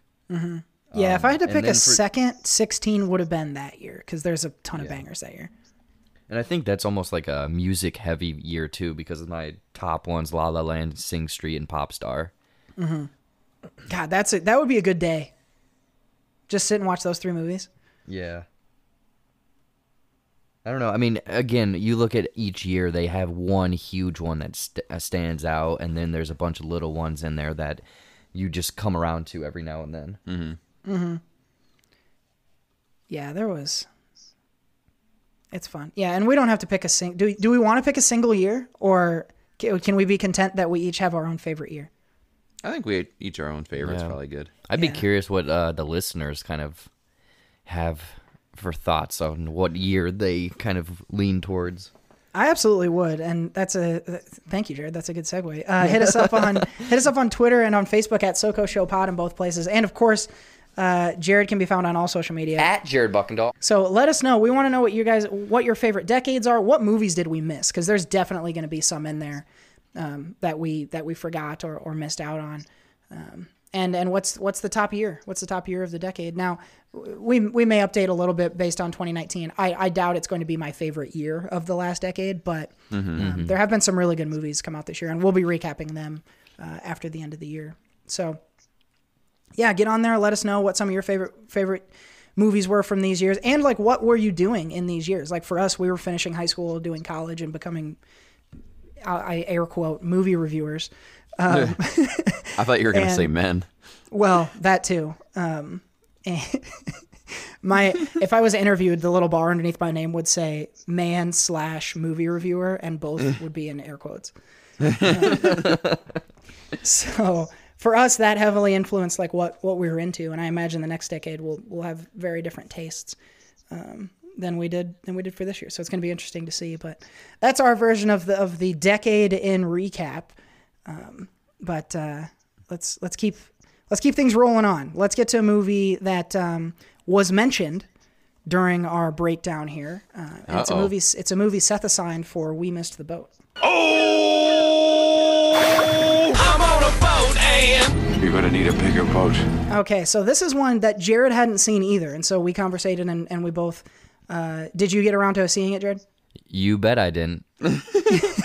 so it's all you. Well, I, I will I will provide a I will second Seth's recommendation for this movie. Uh, I watched this just this morning. I watched Call Me by Your Name, and this oh man, it's just a nice it's just a nice movie. I think I think I enjoyed it differently than how other people did, and I'll, I'll explain myself. So this, of course, is Timothée Chalamet, uh, who is an Italian teenager, and he falls for Armie Hammer, who is an American who's spending the summer um, with Chalamet and his family, and so was a big phenomenon that year. Got nominated Best Picture. I think they were both nominated for their performances. And the first thing that I really liked about this movie was that it had a unique look to it um, from the opening credits. It has this very unique, like, it feels like an old Italian movie. Like they do all the aesthetics right from not only from like the the way that they frame things and the way everything is colored and obviously they get everything period accurate because it's set in the 80s. Um, but the music that they use, the font that they use for like the the subtitles and for the the titling in the beginning of it, it just it feels like an old Italian arty movie. Um, and that was a it was pleasant and it was happy. And the way the other thing i noticed too is the way that the way they shoot the action in this movie there's t- there's most of the time there's conversations going on while something else is happening. Like someone's cooking or riding a bike or people are walking and talking or there's movement of other characters coming through the scene and exiting and there was a lot of like really well choreographed blocking in this that made everything feel really kinetic and almost like a stage play and I really enjoyed that part of it. Um, the performances are obviously really good. Armie Hammer and Timothée Chalamet. This is the most exposure I've had to Timothée Chalamet. Uh, I really haven't seen many of his movies. I thought he did a really good job in this because he's got to do, he does like scared and innocent, but also he does a little bit of like manly take charge in this at a couple different times, and he does both pretty well. I like, I'm impressed by him, so I'm I'm on board with him as as everyone else in America seems to be. Um, Armie Hammer was different in this movie than I expected him to be, just based on what I had heard. But I really enjoyed him. Um, he showed you don't often see a vulnerable Armie Hammer, uh, and he was at times in this, so that was interesting to get to watch. But I think so. I really liked this because of the feel of it, um, the aesthetic, and just the general I started to be really, really snobby, and I, I want to still say the thing I wanted to say, but I want you to know that I don't say this in regular fucking conversation. But the je ne sais quoi of this movie, like just whatever whatever quality this movie has, feels good to me, and that's what I liked about it. Now, obviously, at the center of the story is a coming of age story um, and a relationship between these two men. And I remember hearing the reviews of this movie being like, "It's such an intense love, and it's." It's uh, it's the passion and that that is what I love about this movie. And for me, that wasn't why I liked it. I can see that, um, but it wasn't why I liked the movie. But there is a nice story at the center of this about adolescence and growing up and finding your sexuality, and um, it was all really pleasant. But that that wasn't the thing that I enjoyed about the movie. Um, but there, yeah, there's a couple interesting scenes here that people like to talk about a lot. Um, Yeah. so it was it was interesting to finally see those scenes and, and mm-hmm. get to you know form my own opinions of them. Uh, but I really enjoyed this. There is a single scene right near the end of this movie. It's a conversation between Timothée Chalamet and his father, and it is oh god, it's it's just choice. Like I just I mm-hmm. just love that little. It wasn't like overly. It wasn't one of those scenes where I'm just bawling from emotion or like I'm I'm really emotionally high. But just watching that scene take place, I was like, this is good fucking movie right here. Mm-hmm. Uh, and so that that one scene really cemented in. I was like, this is a really good movie. I recommend that people watch it. So Jared, I will say when you get a chance, go ahead and check this one out. Um, and for me, I liked it in a way that was different than how I expected to like it, and so that was that was really fun. So it was it was it was it was playing at the limits of my artiness in movies. um, you know, with with the feeling that it creates, it reminded me a little bit. Um, it's a tough comparison, but of Phantom Thread, where like you can tell what you're watching is supposed to be prestigious, and um, this took me to my limits to whi- of which that is good. Um, and so on the whole, this was this landed right in a nice little spot for me where it was. I just really enjoyed. It's not my favorite movie of all time, but I really enjoyed watching it. I'm glad I've seen it now. Yeah, it's good when it's good when uh, you know stuff land, stuff lands perfectly on the whole. You know, Right there, uh, right there on the fart gate. oh man. Right to breach the hole. yeah. No, I'm, I'm glad I'm glad you enjoyed. it. I know uh, a friend of the show, Lindsay, was uh, was urging you to watch it as well. So um, I, I figured that's that was probably going to be what what you were going with. But um, no, it, I'm I'm glad you enjoyed it. It uh, was an interesting experience in the theater to watch this one. It is very arty and, and that type of thing, and um, some interesting moments in the movie. But overall, yeah, very very good movie. I agree with you. There's a th- this one of those movies where I found myself just going, hmm, hmm, like a lot of the time in a good way, where I was like, yeah, okay, that's good art, um, which I don't often do. So it was it, that that felt really nice. And there's I was so there's a scene in here. Um, involving fruit and I knew you were gonna say that. And um, what's interesting about that is I remember hearing about it, um, and everyone's talking about the peach. There's a scene with the peach, a peach, a peach, a peach. And one thing that was interesting, I watched this movie with my uh, with my subtitles on, and it's for one thing, it's not a peach, it's an apricot, and um, it's really important that it's an apricot because earlier in the movie they have a discussion about so they live on a farm. They farm apricots is, is what, why they live where they do. And um, they have a discussion about the etymology of the word apricot, and it has a lot to do with Timothée Chalamet's character. Um, and so the apricot is way more meaningful than I think it's been reduced down to um, by the conversation around this movie. But that was an interesting thing that came out of watching the subtitles. And you can always get something extra out of the subtitles, I'm learning. Um, and I still don't prefer to have them on, but you, you can occasionally catch some extra shit that you wouldn't have. Because in the scene that I'm talking about, when they're discussing it, they're bouncing back and forth between several languages, and it's really hard to follow if you can't read it. And so it provides a little bit of extra context to that scene that I think would have changed it for a lot of folks. But um, but I also understand why that's a scene everyone wanted to talk about. so that one gets a recommend, and I am now Seth down to four movies on my list. Uh, you've alluded to at least one that you may be adding on. Are you going to follow through with that promise from before? Um, I don't know. Uh, I, I, I'm starting to. My list is running thin. I gotta start. Uh, I gotta start pulling pulling stuff out here. So, um, but I, I think I'm gonna go with another uh, love story for a movie. Um, I'm gonna go with uh, Crazy Rich Asians is one, but I'm gonna go with Chasing Amy instead. Ooh, okay, good. Yes, Chasing Amy is one I've been meaning to watch for ages and and never got around to somehow. Um, I'm most interested to see you. You've said, and I've heard from others that it ages okay. Yeah, I haven't watched it in a So long I'm time, interested so I don't see know how personally. Yeah. yeah, we'll see. It'll be interesting to see if it if it does age well or not. Have you seen this, Jared? I have not, unfortunately. I know that I've I've gone to like I don't know if it's been on Netflix or something. I've almost clicked play probably ten times, and I just I don't know. I I feel like I got to be in a certain mindset for it. Yeah, I don't. I don't blame you for that. Um, so, Chasing Amy. You just made the list! I'll be watching either. Uh, what what else is on my list? I'll be watching either Chasing Amy, Toy Story 3, Fighting with My Family, Good Time, or Young Adult uh, to be reviewed in two weeks. So I've got a pretty nice list. I'm excited to watch all those. Uh, Seth, you're going to be reviewing one from your list next week. What are your options?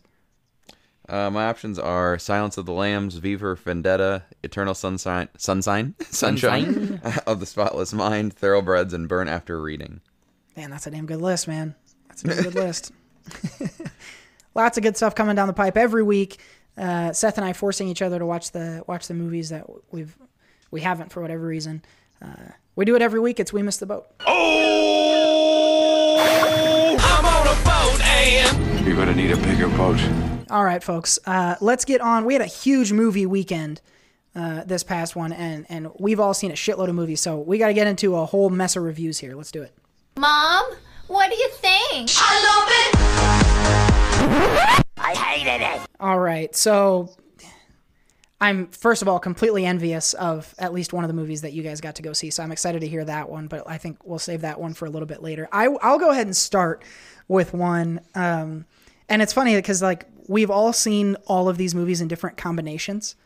Um, and so it'll be interesting to see kind of you know how each of us thought differently about the same movies. Let's start with Well, what I'm. I'm- ass- Go ahead. I I know one of them you mentioned I haven't seen.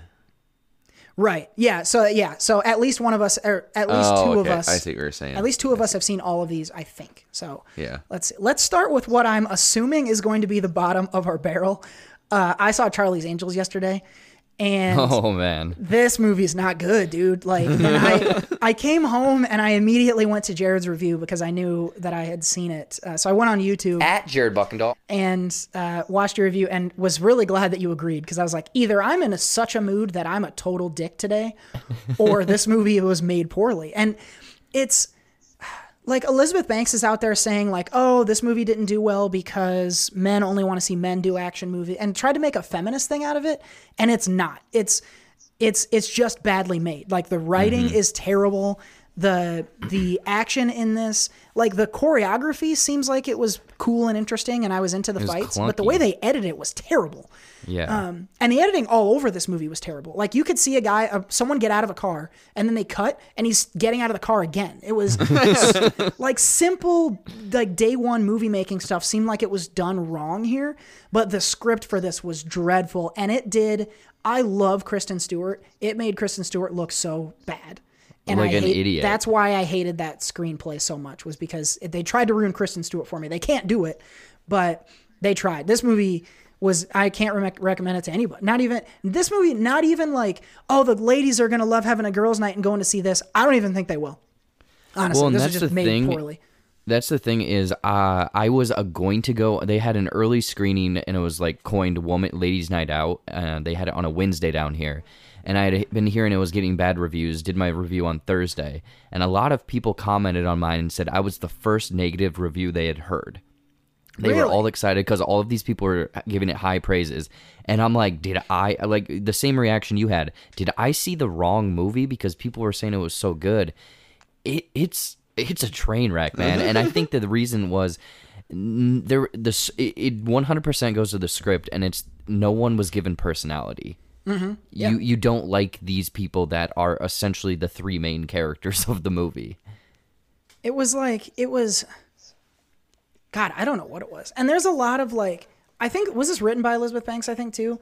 Yeah, she did screenplay. you could see a few points where she was like, okay, now we're going to have a cute little breakout session where we're funny.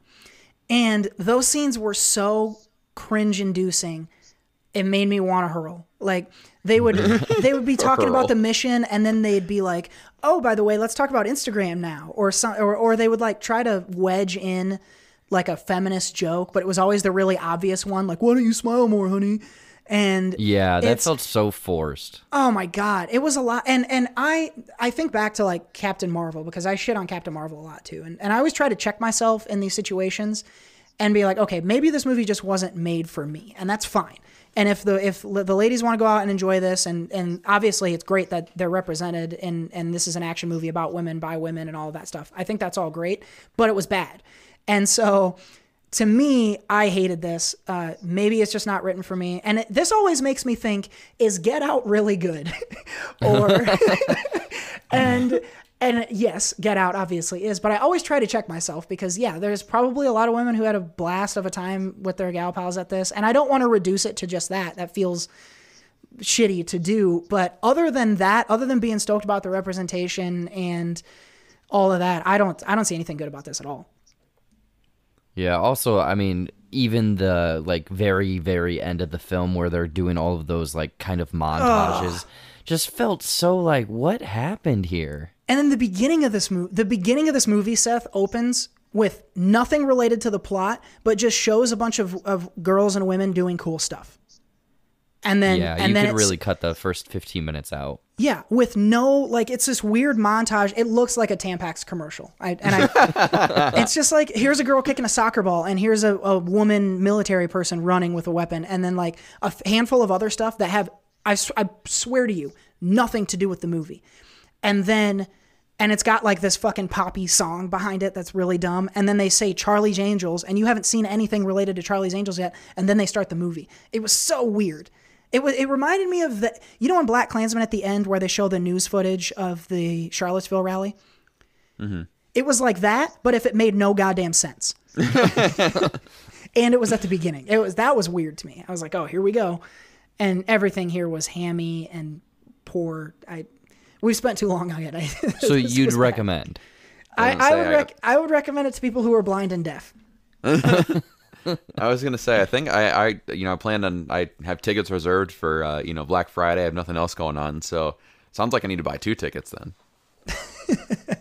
This um uh I mean go see it if you want to hate watch something, but cuz it's sometimes it's entertaining in its crappiness.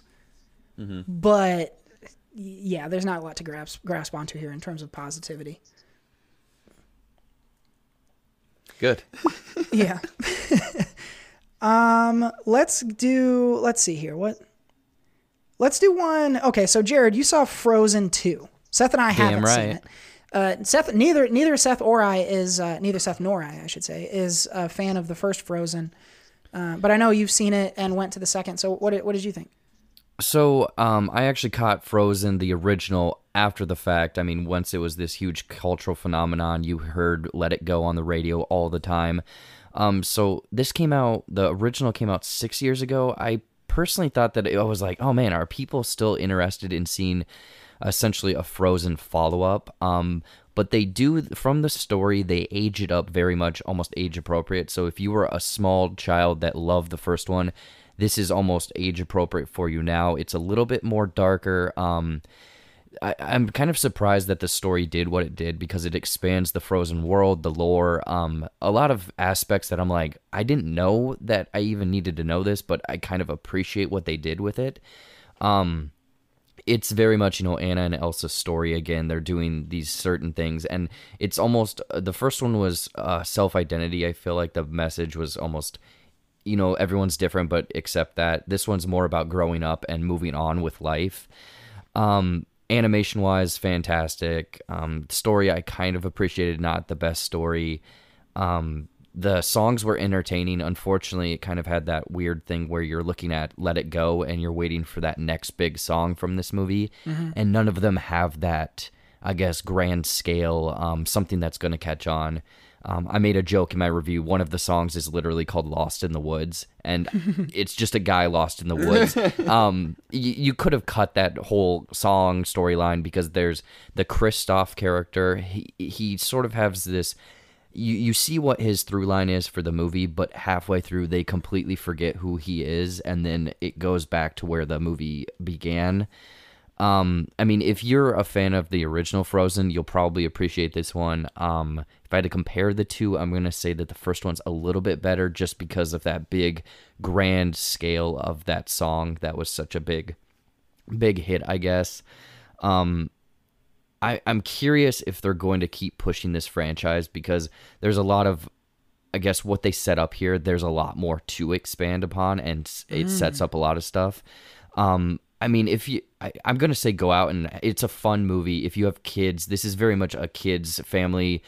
Um, the reason it's out right now, you know, Thanksgiving, I could see everyone going out and checking this movie out with their family. Um, personally, again, it's almost like you said for Charlie's Angels, this isn't made for me, but I've I thought it was a fine movie. hmm Yeah, you, so you mentioned that, and it's been what six years since the first Frozen. So I think you talked about the the themes change a little bit, but did it did it feel like this grew up with its audience a little bit? Yeah, because I think I don't think in the movie it specifically says timeline wise, but you can tell that the two main characters, Anna Elsa and even Kristoff, they're all aged up. I think they even it was probably five years later. Um, because at the at, at the end of the first one, she becomes queen, and this one, she's very much um, established in that role, running the kingdom and whatnot. So, I think it almost was like, hey, this movie came out six years ago. This movie is aged five years um, Mhm. in that world. I do like when they do that. That's that's nice. I yeah, this Frozen is something I may eventually come back around to, but just haven't. Uh, never never picked it up. So maybe someday that's a double feature that I'll that I'll enjoy. But um, but we'll see. Okay, Did anyone see Twenty One Bridges? I did. Yes. Okay. And uh, neither of you guys did though. No. No. Okay. So here's the thing about 21 Bridges. Uh, it's dope. uh, I really liked it, and I went in. So the um, the reviews for this are not are not crazy high. Um, It's like forty ish, I think. yeah, 40, 45 on Rotten Tomatoes, and I think that's I think that's low. I, I do. So, um, do you guys? I'm trying to think of a movie to compare this to. Um, so this, if you don't know, is Chadwick Boseman, and he plays a detective who is hot on the trail of two uh, two robbers who shot and killed like seven or eight cops. And so he's like got the pressure on him to go catch these guys, and he's being encouraged just to kill them um, because they killed these cops. So he closes down the entire island of Manhattan so no one can get off, and he's got you know like a night to go catch these guys in Manhattan, and it's it's just a good like the okay so if you think back to like the 90s and like a cop movie in the 90s right where you've got some bad guys and you follow them a little you have for some reason our protagonist is a special cop some sort of detective who's really good at his job or whatever and he'll do whatever it takes and he's got his system of values that he sticks to and there's some twists and turns with the plot. Not everyone's who they say they are and then you know they nab the bad guy and blah blah blah um, just like standard operating procedure for a good cop action movie from like the 90s that's exactly what this is. And it was refreshing because it didn't this movie never really tried to be more than that. It was simple and to the point and i really dug it for that. Um, it's not crazy long it's like 100 minutes maybe. Um, chadwick boseman is really cool in this. It's it's interesting seeing him speak with this American accent. Um, because I'm I'm so used to him now as as uh, T'Challa, but he does a really good job as kind of the stoic, by the book cop, totally clean cop, and um, he he's serviceable as that. It doesn't demand a lot of him. Uh, you know, there's not any crazy emotive screaming scenes or anything like that, and that's really the case for for everyone in this. But it's got a strong plot, uh, and the action in here is really strong too. And so it's it's not anything that I'm gonna be like, you must go see this now. But like, if you're in the mood mood for an action cop movie, this is totally good. Like I would put it in the B range if I had to. Like it's it's just solid. Like it sounds like I don't have a lot of good to say about it, but it just I don't you know it's it's good. mm-hmm. uh, the action is in here. J.K. Simmons has a really interesting uh, interesting role in this, so it was good to see him again. Um, number of other actors that you've kind of seen in little in little bits, and there's some interesting thoughts and questions raised um, around law enforcement in this movie that are really good, but not ham handed um, as other movies have been. So like I walked out of this movie and was like, yeah, that was dope. and then I went home. So I, I was, if you if you find yourself at the theater and you're like, I have to see something, but nothing is screaming out to me, I would encourage you in that situation if you've got a couple of time hours to kill, go see Twenty One Bridges. I think people are going to dig it. I was I was kind of curious about that because I think originally didn't they move it a couple months? Yeah, they moved it and they retitled it. Because at one point it was called oh, 19 really? Bridges. Yeah, it was called 19 Bridges at one point, and then they changed it to 21. Are you serious? Yeah, I don't know if I don't know if the two new bridges got built, but um, Are you shitting me right now? No, I'm not. Really? It was 19 bridges huh. at one point. I don't know why, but um, but yeah, then they pushed it back, and it's interesting that it came out during this weekend because there's so many as we're gonna get into. There's some great fucking movies coming out right now. And this isn't this isn't one of those, but it's still very like if this came out in February, you would really dig it. And there you have it. so Seth said something to the effect of, I'll, I'll, decide whether or not to see it based on your review. I would recommend it. I think I, no one I think is going to hate this movie. It's not going to be the, the best movie you saw this year, but um, I think everyone will like it. I'd be surprised to hear someone say it stunk. I, I don't know why mm-hmm. you would. Other than that, it's not it's not crazy ambitious, but not every movie has to be. No, it, I mean it sounds like it's just like kind of by the book, like fun, fun going. You know what you're getting. Mm-hmm. Yeah, definitely. And there you have it.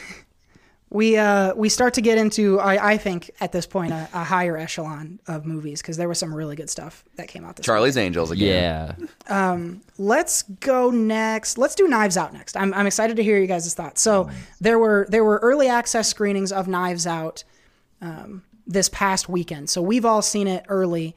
Um, but the official release will happen, I believe, on the same day well, actually, it's out now as of as of the release of this podcast. Yes. Yeah, yeah.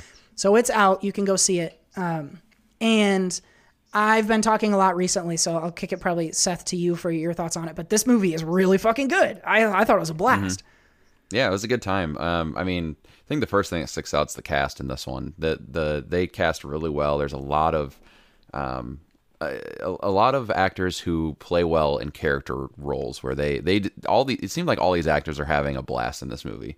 Um, Daniel Craig, I think, is the the first one. Um, mm-hmm.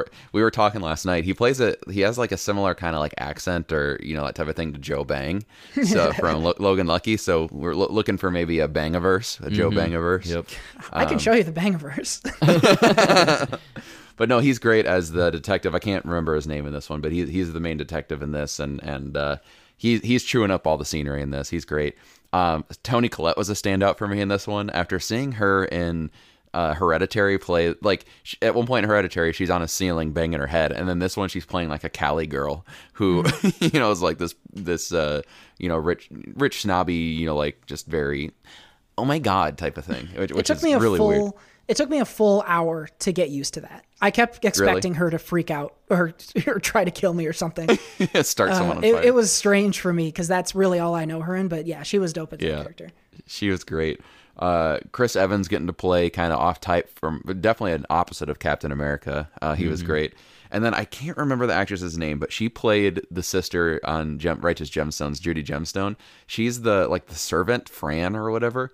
Um, I she is she is I love her so much. She makes me laugh in everything she does. But um, she uh, I don't want to spoil anything, but do you do you know who I'm talking about? Yeah. Okay. She she always makes me laugh. She's great. But and, and that I mean just the entire cast in general, the the the maid for the family or the Edi- nurse for the family. Edi Patterson. Okay, yes. Um, the uh, the nurse for the family who's, who plays a major role in the movie, kind of like the main character after you get about twenty to thirty minutes into the movie. Um, yeah, just overall the entire family cast well. Uh, very funny movie, uh, and that's due to the cast. I think is, is just a lot of great one line quips here and there. Um, a lot of good situational moments that are funny.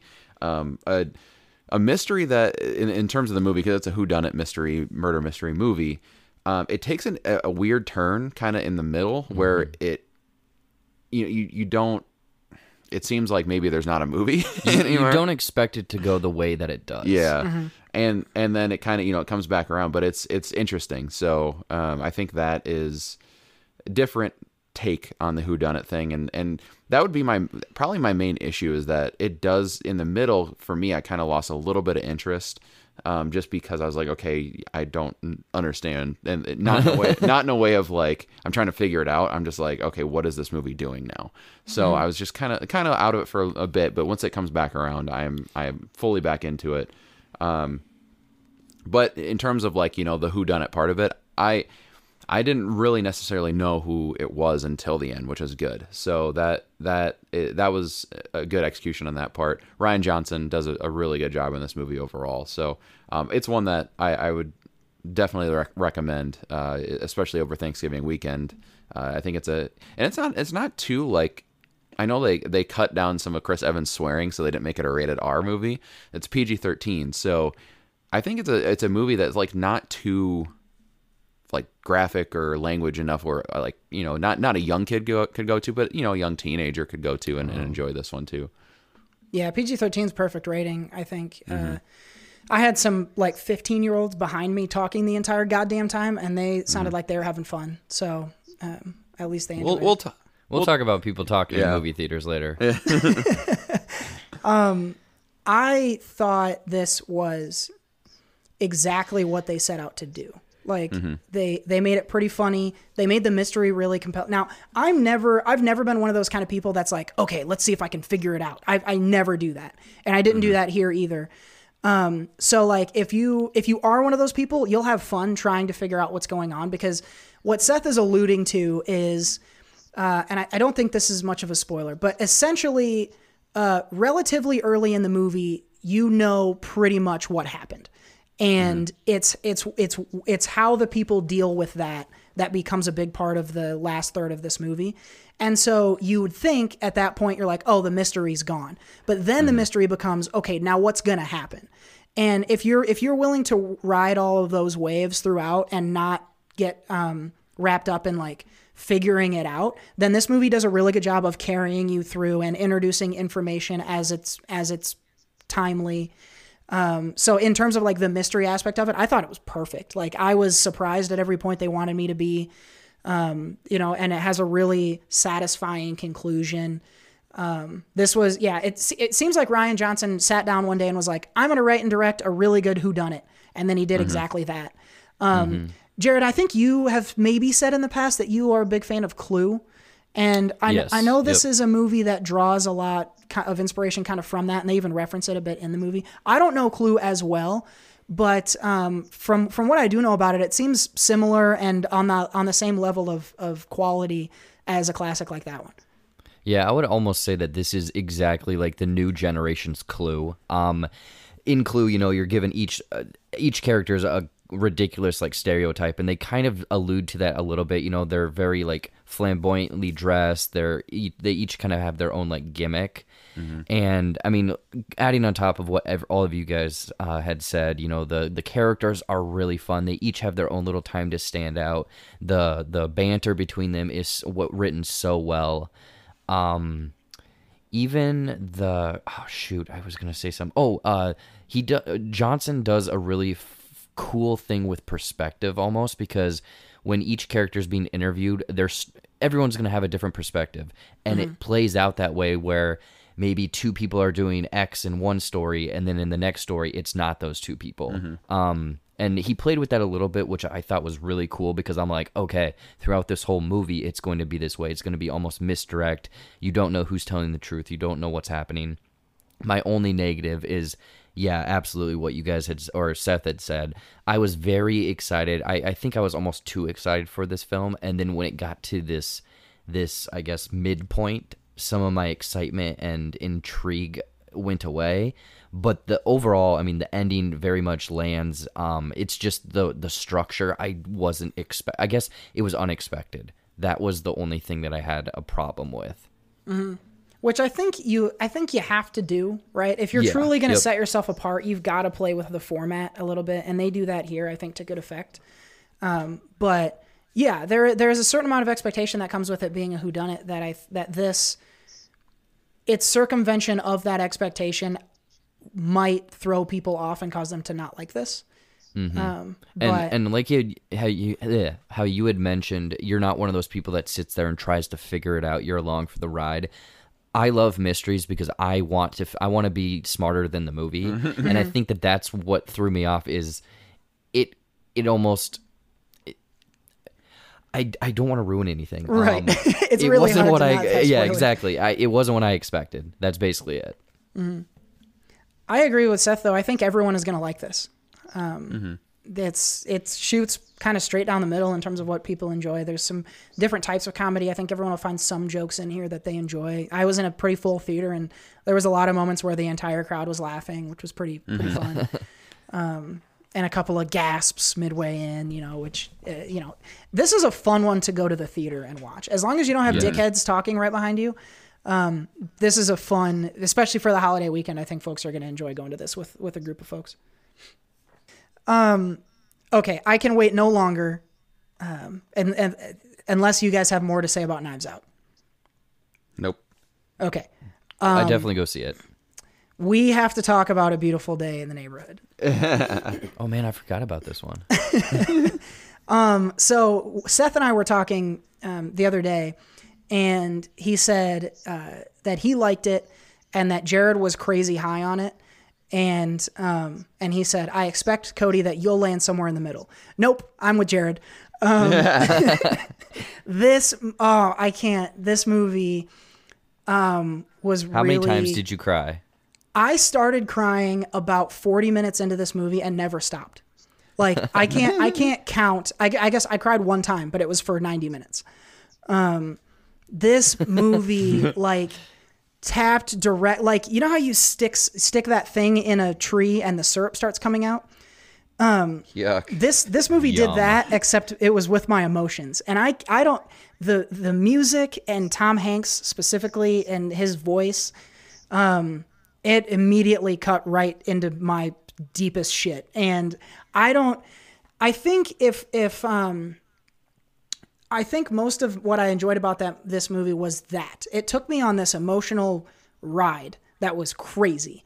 And from a from a, a plot standpoint and a, like what literally happens in this movie um it's it's relatively basic. Uh, it's it's this reporter that goes to interview uh, fred rogers and the reporter is at a troubling time in his life and fred rogers helps him is essentially all that happens um, so it's not so much about mr rogers as i think some people may have expected it's got a narrative but to me the plot and the narrative of this movie never mattered and like so every time every time Mr. Rogers was talking to the main character, the way that they shot him in this f- made me feel like he was talking to me. And I think that's why I was so into this movie because every time Tom Hanks was looking into the camera, I was like, "Oh God, Tom Hanks is talking to me," or more accurately, Mr. Rogers is talking to me. He is incredible as Mr. Rogers. You see a little bit of him um, you can see you see a little bit of the actual Mr. Rogers uh, in the end credits of this movie, and you can kind of see side by side how well he did to affect his speech and his movement. So Hanks is a shoe in, I think, for Best Actor nominee at least. It, and it but- actually it sounds like it'll be best supporting. He'll, that's what he, they're having him wow. go for. If it's supporting, I'll be shocked if he doesn't win it. Um, Right. Yeah. But he was incredible, and then everything they did with the mechanics of this movie, the the aesthetic, the sound. Uh, they did some interesting things stylistically to make it look like a lo- it looked like a really long episode of Mr. Rogers' Neighborhood, which was cool. Every choice they made in this, I thought was dope. the The one problem people might have with it, and Seth, I think this may have been what you were hinting at that maybe prevented you from getting over the top on it, is that the plot here doesn't do a lot for me. But it got it got so under my emotions that I, I was like, oh fuck, I, it was a whole experience for me. Yeah, see, my, my I agree with a lot of what you said. I mean, Hanks from second one on screen disappears into Mister being Mister Rogers. Like there, there was never a second where I thought that's Tom Hanks. I thought that's Mister Rogers, and I thought I was watching his life on screen. Um, and that's the stuff I absolutely loved about the movie is Tom Hanks, and anytime he's on the screen. I didn't love Matthew Rhys uh, as the what's his name, Larry, something like that. Um, The report, yeah, I don't I don't remember. yeah. Um, but anyway, I didn't love him. I the the story around him and the reason I, it's a, you know a father thing, something with his father. Um, I won't go any, any more into it, but you know it's it's a strange relationship with father, and for me, I've seen that done better in other places. And with it, for me, I, I just didn't like. I think that could have been overcome with someone I I was more interested in watching. And Matthew Rhys is not someone I was interested in watching. I did like his wife though. His wife is Beth on This Is Us, and she is awesome. I love her so much. Um, but uh, she wasn't like amazing in the movie. Like she she did fine in the movie, but I just love her as an actress. She's she's great. Um, but yeah, the I mean the the aesthetic, the way it felt like it was shot back in the in the '90s, and you know using the the cars and all the sets and stuff from Mister Rogers, and um, you know getting to see behind the scenes of Mister Rogers. We, Jared and I were talking. There's you, you get to see Mister Rogers do the, and I even said Mister Rogers. You see Tom Hanks Yeah, do yeah. do the do the puppet behind with Daniel Tiger and and all that stuff. And you know I didn't even know until I saw the documentary last year that he did the voices for all those puppets. And so, like seeing in this movie him actually do it, like that was really cool. So there's definitely scenes here. Like there's some amazing scenes, some some really good, um, like ro- uh, footage he'll have for his Oscar, uh, you know, nominations and stuff like that. But for me, the movie as a whole, I didn't love. I liked. Uh, you know, it's really well done, and and you know, there's there's portions of this movie that are amazing to me, but that there's a section for about in the middle for about 20 to 30 minutes with it's all just Matthew Rhys and his life. And there isn't Mr. Rogers really on the screen at all. And that's when I just kind of it lost the flow for me. It lost that that interest that it had been building and I, I got bored. And so when Rogers came back on the screen, I was like, okay, this is great, but you know, I, I really lost interest and didn't care about the story in that 30 minutes. So that's my main complaint, but I know others aren't going to have that. So most most people love this movie, so I, mm-hmm. I get it. Yeah, after thinking about it, I guess walking out of the movie, I mean, I was very high on it. I was very emotional. Uh, Tom Hanks is incredible and almost eerily. He's just the cadence, the the silence, the pauses in his voice were so well calculated that it, it's it's weird because, like you had mentioned, it it's like seeing Mister Rogers on the screen. Um, I guess yeah, kind of almost leaning a little bit into what Seth said. I I thought it would be more Mister Rogers. I thought it was almost going to be his. He he's and, and I'm glad that they're going for supporting because he is not really the main character. Um, when he is on screen, he steals every scene, and it is it is phenomenal. But yeah, it's it's not really his movie. Yeah, I, th- I think that might have that. That's you saying that. Like for me, maybe if they did have cast someone that someone else in there that could go toe to toe with Hanks, or at least kind of to me, like I didn't think Rhys Matthew Rhys is bad, but he didn't do anything interesting to me. It just seemed like guy, you know, like that's that's to me what it seemed like he was playing. So if you have someone in there. Uh, that, that can really hold his own on the screen along with Mr. Rogers because Matthew Rhys has primarily been a TV actor, and so for him to to come in this and TV, you know, is what it is now, but it's still like Tom Hanks is a name, you know, a huge name, and so for I fe- I feel like that this would have been better cast with someone who you know has a name established or someone who is more of an up and coming movie actor right now. I don't I don't know. I think for me, I just didn't really care about that storyline. So, but mm-hmm. everything else is well done. I I was thinking about it like so Ford v Ferrari is a movie that doesn't do anything special, right? But everything that they do in that movie is expertly done. Mm-hmm. And that that's why I love that movie so damn much. With with this like again, this is a movie we we've seen a lot of parts in before. We've seen a lot of this movie is is is, you know, not not necessarily an original thing. But not everything to me was expertly done. A lot of it was, but not everything. And that's why I didn't love this movie as I did something as much of like as I did Ford v Ferrari. So I think one one thing about the uh, Matthew Rhys's character, the um, the reporter that I liked. So, and we talk about this. Uh, we've talked about this often in the past. Seth and I is that Seth goes to a movie and watches the characters do what they're doing, and oftentimes because I have just way more self interest than anyone ever should. Um, I watch a movie and I I think of myself as the protagonist, right? And in this movie specifically, because he was I mean, you're right. He's a he's a relatively flat character with a story you've heard before, and it's nothing really shocking. Um, I think because he was such a he was an easy character to kind of surrogate for the audience that I think it's it makes it so much easier for you to skip him entirely and connect directly with Rogers when he's on screen. Because in those like the scenes where they're talking to each other, it didn't matter what for what it, it I don't know, maybe maybe he's got something with the frequency of his voice or just the way he he looks into the camera. But I, no matter what they they could have been talking about football, and Tom Hanks would have made me cry in this. I don't know why. it just started happening, and um, and I couldn't stop. And so I think that the the people I I would wager that the people who think that this movie is truly something special and and really great is that is what they're doing. Um, because to to to both of your points, it's not in and of itself as a movie as a narrative. It, it does it's not crazy special. I don't think so. But it's it's that ability to to get the get the lessons out of it and hear what he has to say in this. I think that's what makes it special. There's um there is a moment in this movie um and I always talk about like people always are talking about like whether you should go to the theater or whether you should be at home and watching movies. And I always point out like a few like moments in movies that make me say like you have to go to the theater to watch movies. Like um, Seth and I always talk about uh, the Han Solo's big moment in The Force Awakens and being in a packed theater for that. Um, We were all in packed theaters for Endgame, and you have Captain America and the Hammer, and you're like, not only am I watching something really awesome on screen happen, but like I'm a part of this group of people who's going through this thing right now, and we're always going to remember this for one reason or another. And it's like an experience that you're part of as a group of people. And that's really philosophical, but that's why I love going to the movie theater.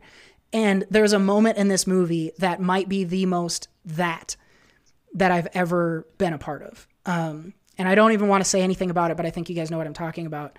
Um, Where Fred is teaching a lesson to the main character, and everyone in my like, I've never heard such perfect silence, and then heard so many sniffles. Um, and it was perfectly done. Tom Hanks is absolutely just crushing you in in a moment that takes place, and um, it was something that I will not soon forget being in a group of people that big and going through that specific thing together. And no matter what else happened in the other 100 m- minutes of that movie, this movie will always be something that I love because of that one thing specifically. And maybe that's not fair and that's not truly objective film review, but that's why like when I say this movie is one of my top 10s, I doubt it's going to get shaken from that and it's specifically for Fred for Tom Hanks and for that mo- moment and a couple other ones like it um, throughout the movie. So like this one, this one got deep down into me and unlocked some shit, and it was really cool. I can't even talk about it without starting to cry. don't know. I'll be fine though. Um, so yeah, that movie was dope. Um, yeah, I, I just want to watch Tom Hanks do that more often. That or I'm just gonna start going back and watching old episodes of fucking Mister Rogers' Neighborhood. Um, anyway, that's Mister Rogers. People are gonna dig it. Go see it. Um, everyone should see it. I think because there's a lot of lessons to take out of there. Um, anyway, I'm gonna stop. Uh, tell me about the other movie you guys saw. You pieces of shit.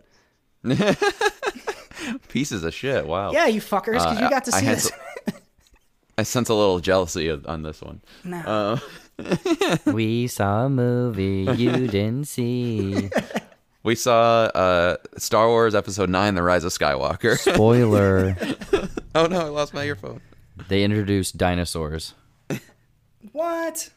Yeah, spoiler. Space dinos. Are they Space going to pay your way through college? Hey, I think we found a space dinosaur. No, we saw a movie dropping. Uh, well, it'll be out when this posts on Netflix um, this week, The Irishman, which is uh, season one of the of the, the show, The Irishman.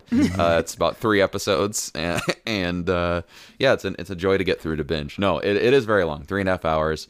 Uh, It's a thick movie. it, it is very thick with two C's, and uh, and so th- this is one that's been talked about for a long time. Of course, it's Scorsese, it's De Niro, it's Joe Pesci, it's Al Pacino, it's the the uh, facial De-aging. facials. There's a lot of facials in this movie. Very, very good facial movie. um, but no, the de aging and all, the amount of money they spent on this movie, and overall for the movie, the the story. So uh, De Niro is the star of this movie. He's the the the story comes from him. He, you know, he kind of tells it at the end of his life when he is very old and in, in a retirement home, and so he's telling the story of his life and his involvement within the mob, specifically around Jimmy Hoffa. Jimmy Hoffa is played by Al Pacino. Um, the Joe Pesci plays kind of like a, just an overall being in this world. Um, he's I don't remember his name, but he's basically involved in like every mob mob dealing, and he's kind of his own interest, but he is, and but he makes a lot of decisions and what happens in this world, and so um, that's the first friendship friendship that struck in is between De Niro and Pesci, and you you see their kind of their beginnings, and and that De Niro is really a trusted person in this world. He he does anything he's asked. He's basically the right hand man, the hired gun for a lot of you know for some of these bigger mob people. That's where Jimmy Hoffa comes into play with Al Pacino, and so he really becomes more anything else, more than anything else, Hoffa's right hand man. And so the story revolves mostly, I mean, the, a good chunk of the three, three and a half hours is around uh, Hoffa's and, and De Niro's or Pacino's and De Niro's friendship. And it becomes kind of this buddy movie with a lot of mob stuff in between. And um, you really, really get a sense of, of their friendship in this movie and how much they do mean to each other. And um, that's the thing that I, I did love about this movie because I didn't really know what to expect going in.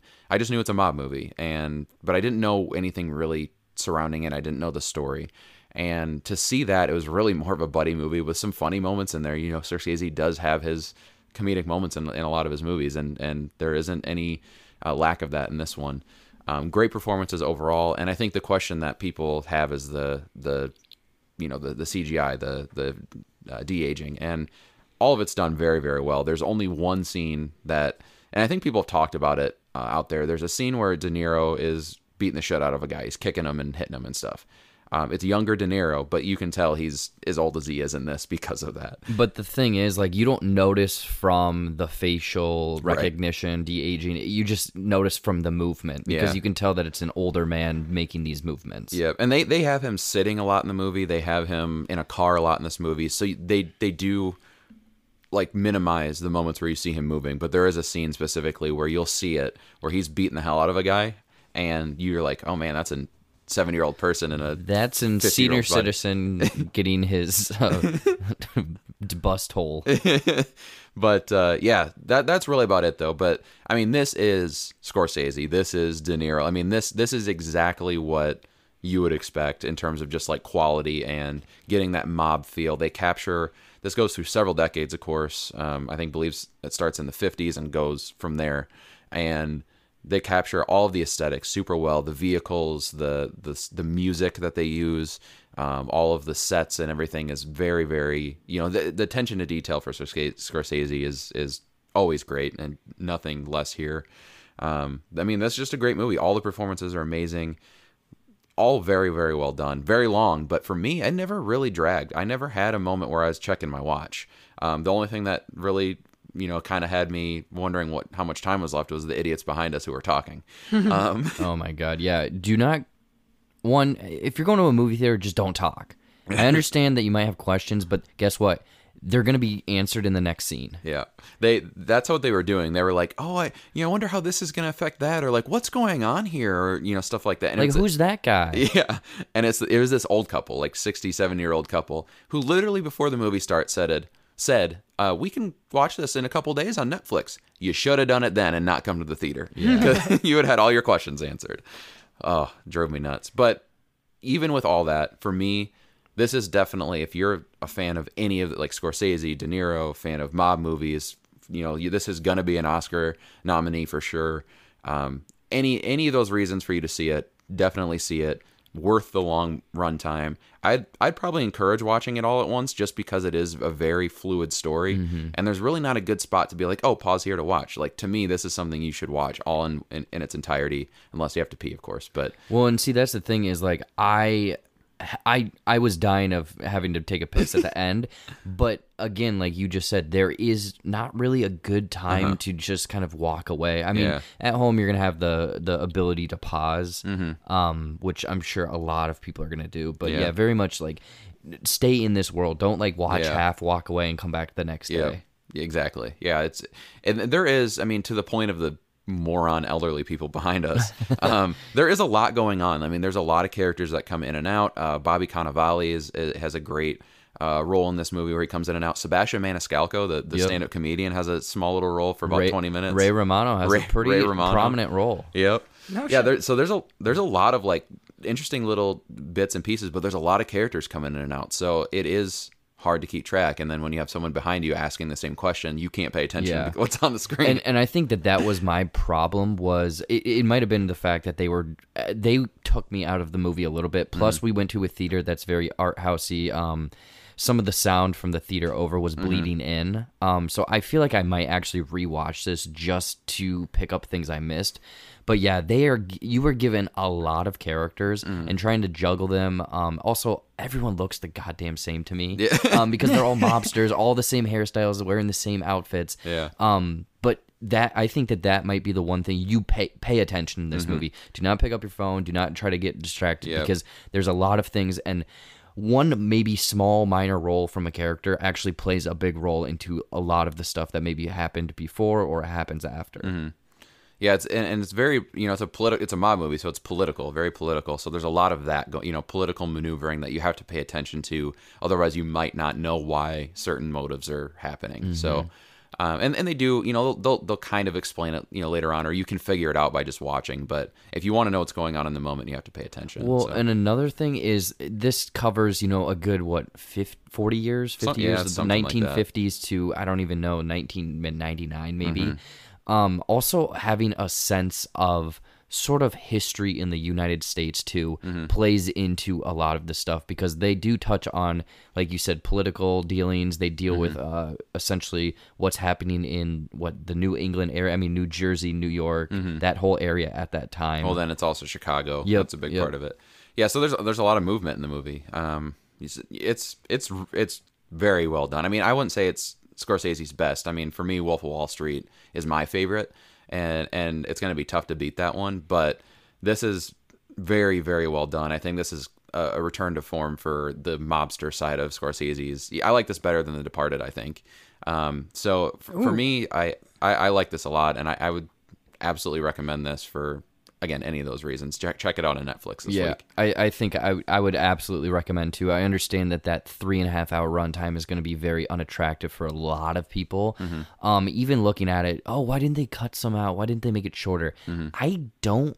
I didn't see maybe maybe a total of five minutes you could have taken Mm-hmm. out. I didn't see any stuff that was filler. Yeah, I think Scorsese puts you know a lot of the the shots and different things in there for a reason. There, there are some like a lot of running, like a lot of the like one shot take things like that. Like just a lot of a lot of shots that are slow and and and that type of thing. But they're done for a reason. And same thing with like a lot of silence is used in this movie with like Robert De Niro. Some of the just the the breaks in there uh, to show to show some of the emotion. And so.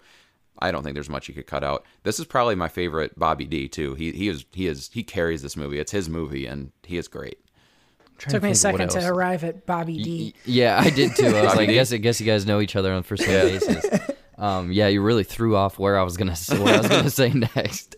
Um, it does it, the way he structures it too is the it's it's very well like you know how you said someone's talking then it kind of flashes back to what happened um i love the structure of that and then also he does this fun thing where I think he even knew as making the film that there's a crap ton of characters you get almost like these pop-ups Mm-hmm. Yeah. of telling you who this character Yeah. is too um so I, that that's very appreciated and Mm-hmm. it's just text but you can tell that there's humor in the text Yeah, oh yeah. It, it's done for a lot of it's done for comedic Yeah. effect. And uh, yeah, up front too, it does take a minute to know where you're at in terms of the the life of of Frank. I think his name is is uh, De Niro's character because it does even from just the beginning it jumps back and forth in terms of his de aging. Just not only just like past and present. There's like because they go through several decades, so you can they de age him way far back. They de age him.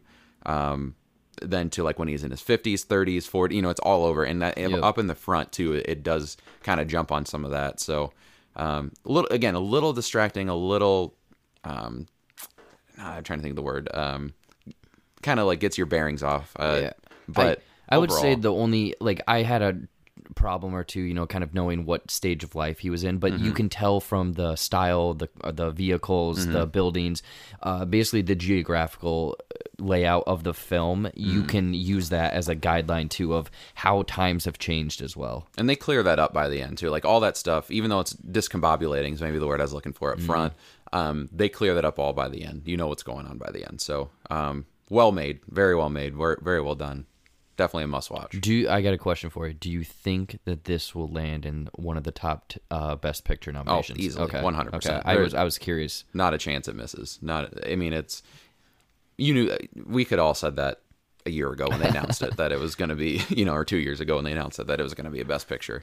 So, yeah, I think Scorsese gets nominated. I think uh, the movie does. Probably Robert De Niro, Pacino. Uh, I didn't even talk about that. Pacino as uh, as Jimmy Hoffa, awesome. He is he is great. And and another thing, I know that people have kind of been. Uh, he's in other films. He's very uh, out there, Mm-hmm. Yeah. um, loud. He's very subdued in this. I mean, he Yeah. when he has to be out there, he is. Yeah. Uh, but that's the character and what the character is dealing with at that time. Exactly.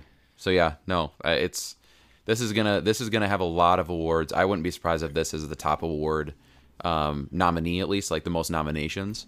Um, when, when you know they always talk about that with like Shape of Water, like 13 nomination, Like this will be probably that this year. Do you think, because we're in the movie realm, taking this from the perspective of a casual person at home streaming, Mm-hmm. is this going to be an attractive film for those people? This will get more than it would in the theaters, I think, for sure. Yeah. Yeah, that's that's an interesting thing, and I, I'm excited to see it, especially at home. Uh, I'm probably gonna make a big to do about like getting all my house dark and turning my Yeah, phone like turn your phone off. Yep. cranking up the sound and stuff when I do because I want to be in that. But it'll be interesting to see how it does and how the response is because it's on Netflix. Everyone I've heard come out of a theater, uh, everyone that I follow has has really enjoyed it. Um, but it'll be interesting to see how the how the home crowd uh, weighs in. But I agree with Seth. I think this this was a uh, Best Picture nomination before they even shot it. Um, But uh, it'll be interesting to see how it fares come uh, come February March. Yeah, I guess I'm kind of curious because again, I'm sure Netflix is just when you turn Netflix on, this trailer is playing. Oh, God, this yeah. will be at the top of their thing. And also since they've been talking about it for what, two goddamn years? Um, Mm-hmm. I'm curious how many of the casual fans actually do know about it because Mm-hmm. since it's been talked about so much, I think that people are gonna be aware of it. Plus, if they're seeing those 3 they they're like, "Oh my gosh, I used to see mob films with Mm-hmm. Yeah. those three. They're back at it. Yeah. how do they look so young?" And I think even to a point, like your art house theater, which is not normally packed, this this was pretty Yes. pretty full. Yes. And so I this is one that people just know about. I think this is this is the Irishman, Scorsese, De Niro. I think this is one that has made. You know, I think I even saw an article about this because of the de aging too on like our local our local news uh, right when this is announced. So I think this is one that you know it's the name brand, the all of it surrounding it. That I mean, It to- has a lot going for it. to me it's i think it's the out of the movies that i think are probably going to get nominated for best picture i think this is probably the one that has the best chance of winning right now and more than likely would win It's gonna be interesting to find out for sure. I have you guys I'm a- have, have you guys seen Goodfellas? I have not, but I know how that film is sort of structured and whatnot, and I think I would compare it to that. Okay, it's it sounds most like that one, which I love Goodfellas, and both you guys should watch if you enjoyed Irishman. It's another one that's crazy long though. Um, so I was interested Well, to see is- if you liked Goodfellas, how you would compare it to here, because I it sounds like a similar movie. Yeah, for the structure, isn't it like young person gets in and then uh, uh, goes higher, gets higher and higher, kind of into Yeah. the thick of it all? Okay, Yep. yeah, yeah. Yep. Yeah, this will be cool. Uh, I'm excited to see it. Uh, probably a lot of listeners out there are also excited to see it. The Irishman, you can catch on Netflix right now. Uh, all of our other movies from today. Uh, let's see here. We had Charlie's Angels. Don't go see that. Twenty One Bridges. You can go see. Um Knives Out and Beautiful Day in the Neighborhood. All available to watch in theaters. Uh, so go check them out. Let us know on the tweets and on Facebook at SoCo Show Pod uh, what you thought of all of them. What was your favorite movie from this past week? And uh, how was your experience affected by people talking in the theater or uh, by your dog sniffing your toes at home if you watch The Irishman uh, from your couch? Let us know. That's gonna be it for our reviews this week. Um, so we're gonna we're gonna wrap things up, but not before we leave you with one more thing. But I'm down to one more, one more thing. Okay, so I was going between two different options for my one more thing, and it, we've already talked about one of them, which was people yapping. Um, but um, so I'll go with my other one. I went to so I I, uh, I did what I often do on Saturday, and I I, I did a double feature yesterday. Um, actually, well, I did one Friday and one Saturday, but on Friday, uh, I double featured Twenty One Bridges and Knives Out. And as I understood it, the timing was going to be perfect. Uh, I was going to have about two hours for an hour and, fi- and 45 minute movie. So I was going to have a little time uh, in between movies to go to the bathroom and stuff. Well, I was wrong because I went into the theater and I came late. I always do when I have reserved seating, especially because I don't want to watch all the trailers. I sat down 22 minutes after the showtime of this movie. I expected to be late. This was for 21 Bridges. And there were still trailers on after 22 minutes. I looked at my clock when the feature started. It had been 31 minutes from the showtime. and I don't know, it, maybe they started it late by mistake or or what, but and then I went to yesterday when I went to I want to say it was Charlie's Angels. Um, it was also about 28, 29 minutes. That is entirely too goddamn long. Uh, It's too fucking long. At that point, you're affecting the rest of my day by putting too many fucking trailers on these. Because if I can't get in and out of a movie in two hours uh, for a movie that's short enough, and Charlie's Angels is like not even an hour and 40 minutes, I don't think, but I was still in there for like two hours and 10 minutes because of the fucking trailer. It's entirely too many trailers. In a world where most people are watching trailers online anyway, do less trailers. Or at the very least, can we all commit to a convention that says from this from the showtime to the start of the feature, there's this much time. It seems like it's all a crapshoot, and different theaters are doing different things. If I knew every time the feature would start 20 minutes later, that would be the best thing in the world because I could always show up at that time. If people want to come for trailers, that's cool too. But like, I need to know uh, how long, how how long, how how late I can be and when I can expect to be out of this fucking movie. And if they're to start tacking on 30 minutes of trailers, that's upsetting. That's entirely too many. I don't mind there being a lot, but it seemed for a while like the convention was 20 minutes. And if they're going to be moving it around so much, it, that annoys me. I've also been to ones where there's fucking five minutes of trailers, and that's equally as annoying to me because I like coming late. I understand show up on time to shit, Cody, and you won't have that problem. I get that. but like, just let me, someone let me know, and let's have a convention that every movie, every feature is going to start 20 minutes in, or 15, or 25. Even if it's 45 minutes after, just tell me that. So I'm not sitting there expecting a movie to start. And I like didn't get popcorn because I thought I was going to be late, and I had time. So uh, this whole I, the whole thing pissed me off. And then I had to watch Charlie's Angels. So the whole thing was really upsetting. So it pretty much ruined your month. Close to it. I did. I sh- I did. Uh, I was a couple minutes late into Knives Out because of how many trailers were at the beginning of Twenty One Bridges. Um, and I didn't miss really anything, but it was still it was frustrating.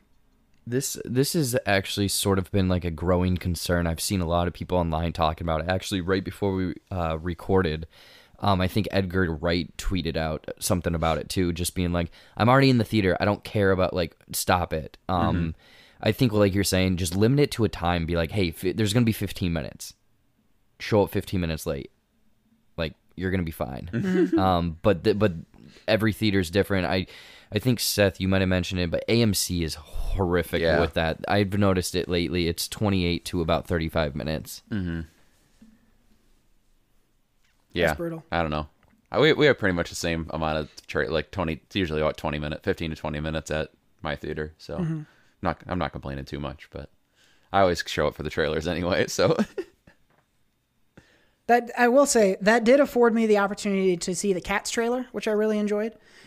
Um, Milk. and I want to say there was one other. Oh, I saw the Jumanji trailer a couple times. That's everywhere. I'm excited for that one. There were a couple trailers I hadn't seen uh, that I was like, oh, cool. I'm, I'm glad I'm getting to see these, but still entirely too goddamn many. And then you have to watch like the student film at Regal. They play a little two minute student film, and then they put like join Regal Unlimited. So there's like all these commercials and stuff. Yeah. Like it's it's Yep. it's too much. It's too much. Man, I'm sorry I had to go through that. Sounds Oh like traumatic God. experience. My life is so fucking hard already, and then that. Ugh. Um, well, my one more thing this week uh, is uh, Hot Ones. Um, no, I didn't really. I mean, yeah, I think part of it was going to be the the the theater people talking. Um, but I already vented about that. I did have one interesting. So last night, uh, we we went out to uh, a, a barcade. Uh, Mm. that we that Cody that you've been to the operating room here in Des Moines, and they have uh, delicious alcoholic slushies. I tried one last night that I think changed my life on alcoholic slushies, which is the apple cider margarita. Oh shit. Not two things that sound like they should go together, but holy crap, they are amazing. Um, one of our friends pointed out it tasted exactly like applesauce.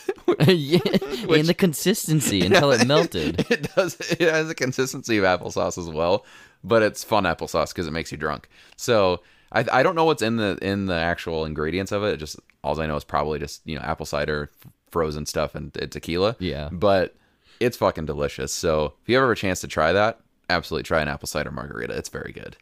You are. Didn't you also try a butterbeer one? Yeah, Yeah. that one wasn't as good. You're definitely a fan of alcoholic slushies. They're, I they're- am. I seems love like they're one of your favorite things. I do. I love them a lot. I like try like I won't sit there and like drink them all the entire like we were there for a few hours and I had like three like I tried different ones and stuff. Um but I- it's not something like I'll make one at home or anything. If I'm somewhere that has them, I'm definitely going to try them, but you know, they're good. They're tasty. Mm-hmm.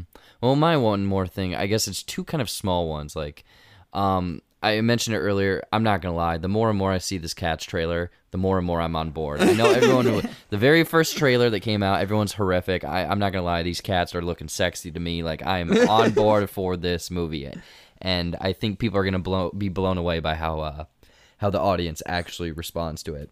Yeah. But let's then do, also- let's let's get something out of the way too, okay? There is not a red-blooded heterosexual male in America that would not fuck Taylor Swift in that cat outfit. I refuse to Um, believe it. Get out of my get off my fucking lawn if your take on the Cats trailer is that Taylor Swift doesn't look hot as shit as a cat. At 100%. That's my first thing. I think at my trailer reaction, I was like, oh, hey, Taylor Swift. And then also, I went to a movie on Thursday with uh, my girlfriend, and I was like, hey, watch this. T Swift's to shake her tits as a cat. And my girlfriend just looks at me and like, why'd you tell me this? um, and then the second one, also kind of a pet or a, a situation with animals. We got an Uber last night, and there was a there was a dog in it. That was awesome. What?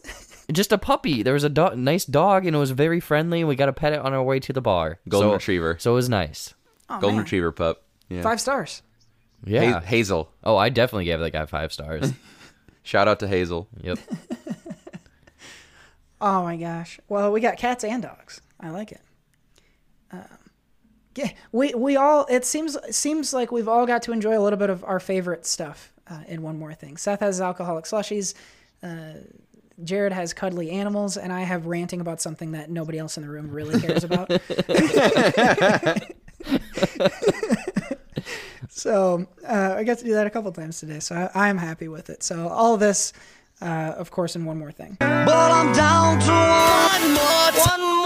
More thing. Uh, that's going to bring us to the end of episode 122 of the SoCo Show. I want to give a shout out to our guest At Jared Buckendahl. Thanks for joining us again, man. Do you have uh, Do you have anything you want to you want to pimp out for the listeners out there? Um, pimp out and uh, probably. I mean, head over to the JB Patreon. You know, there's there's we uh, Seth and I recorded a, a Patreon exclusive movies and nonsense. I'm sure coming up, Cody, I'm gonna get you on one, and then Yes. both of you guys back on another episode. Um, so head over there.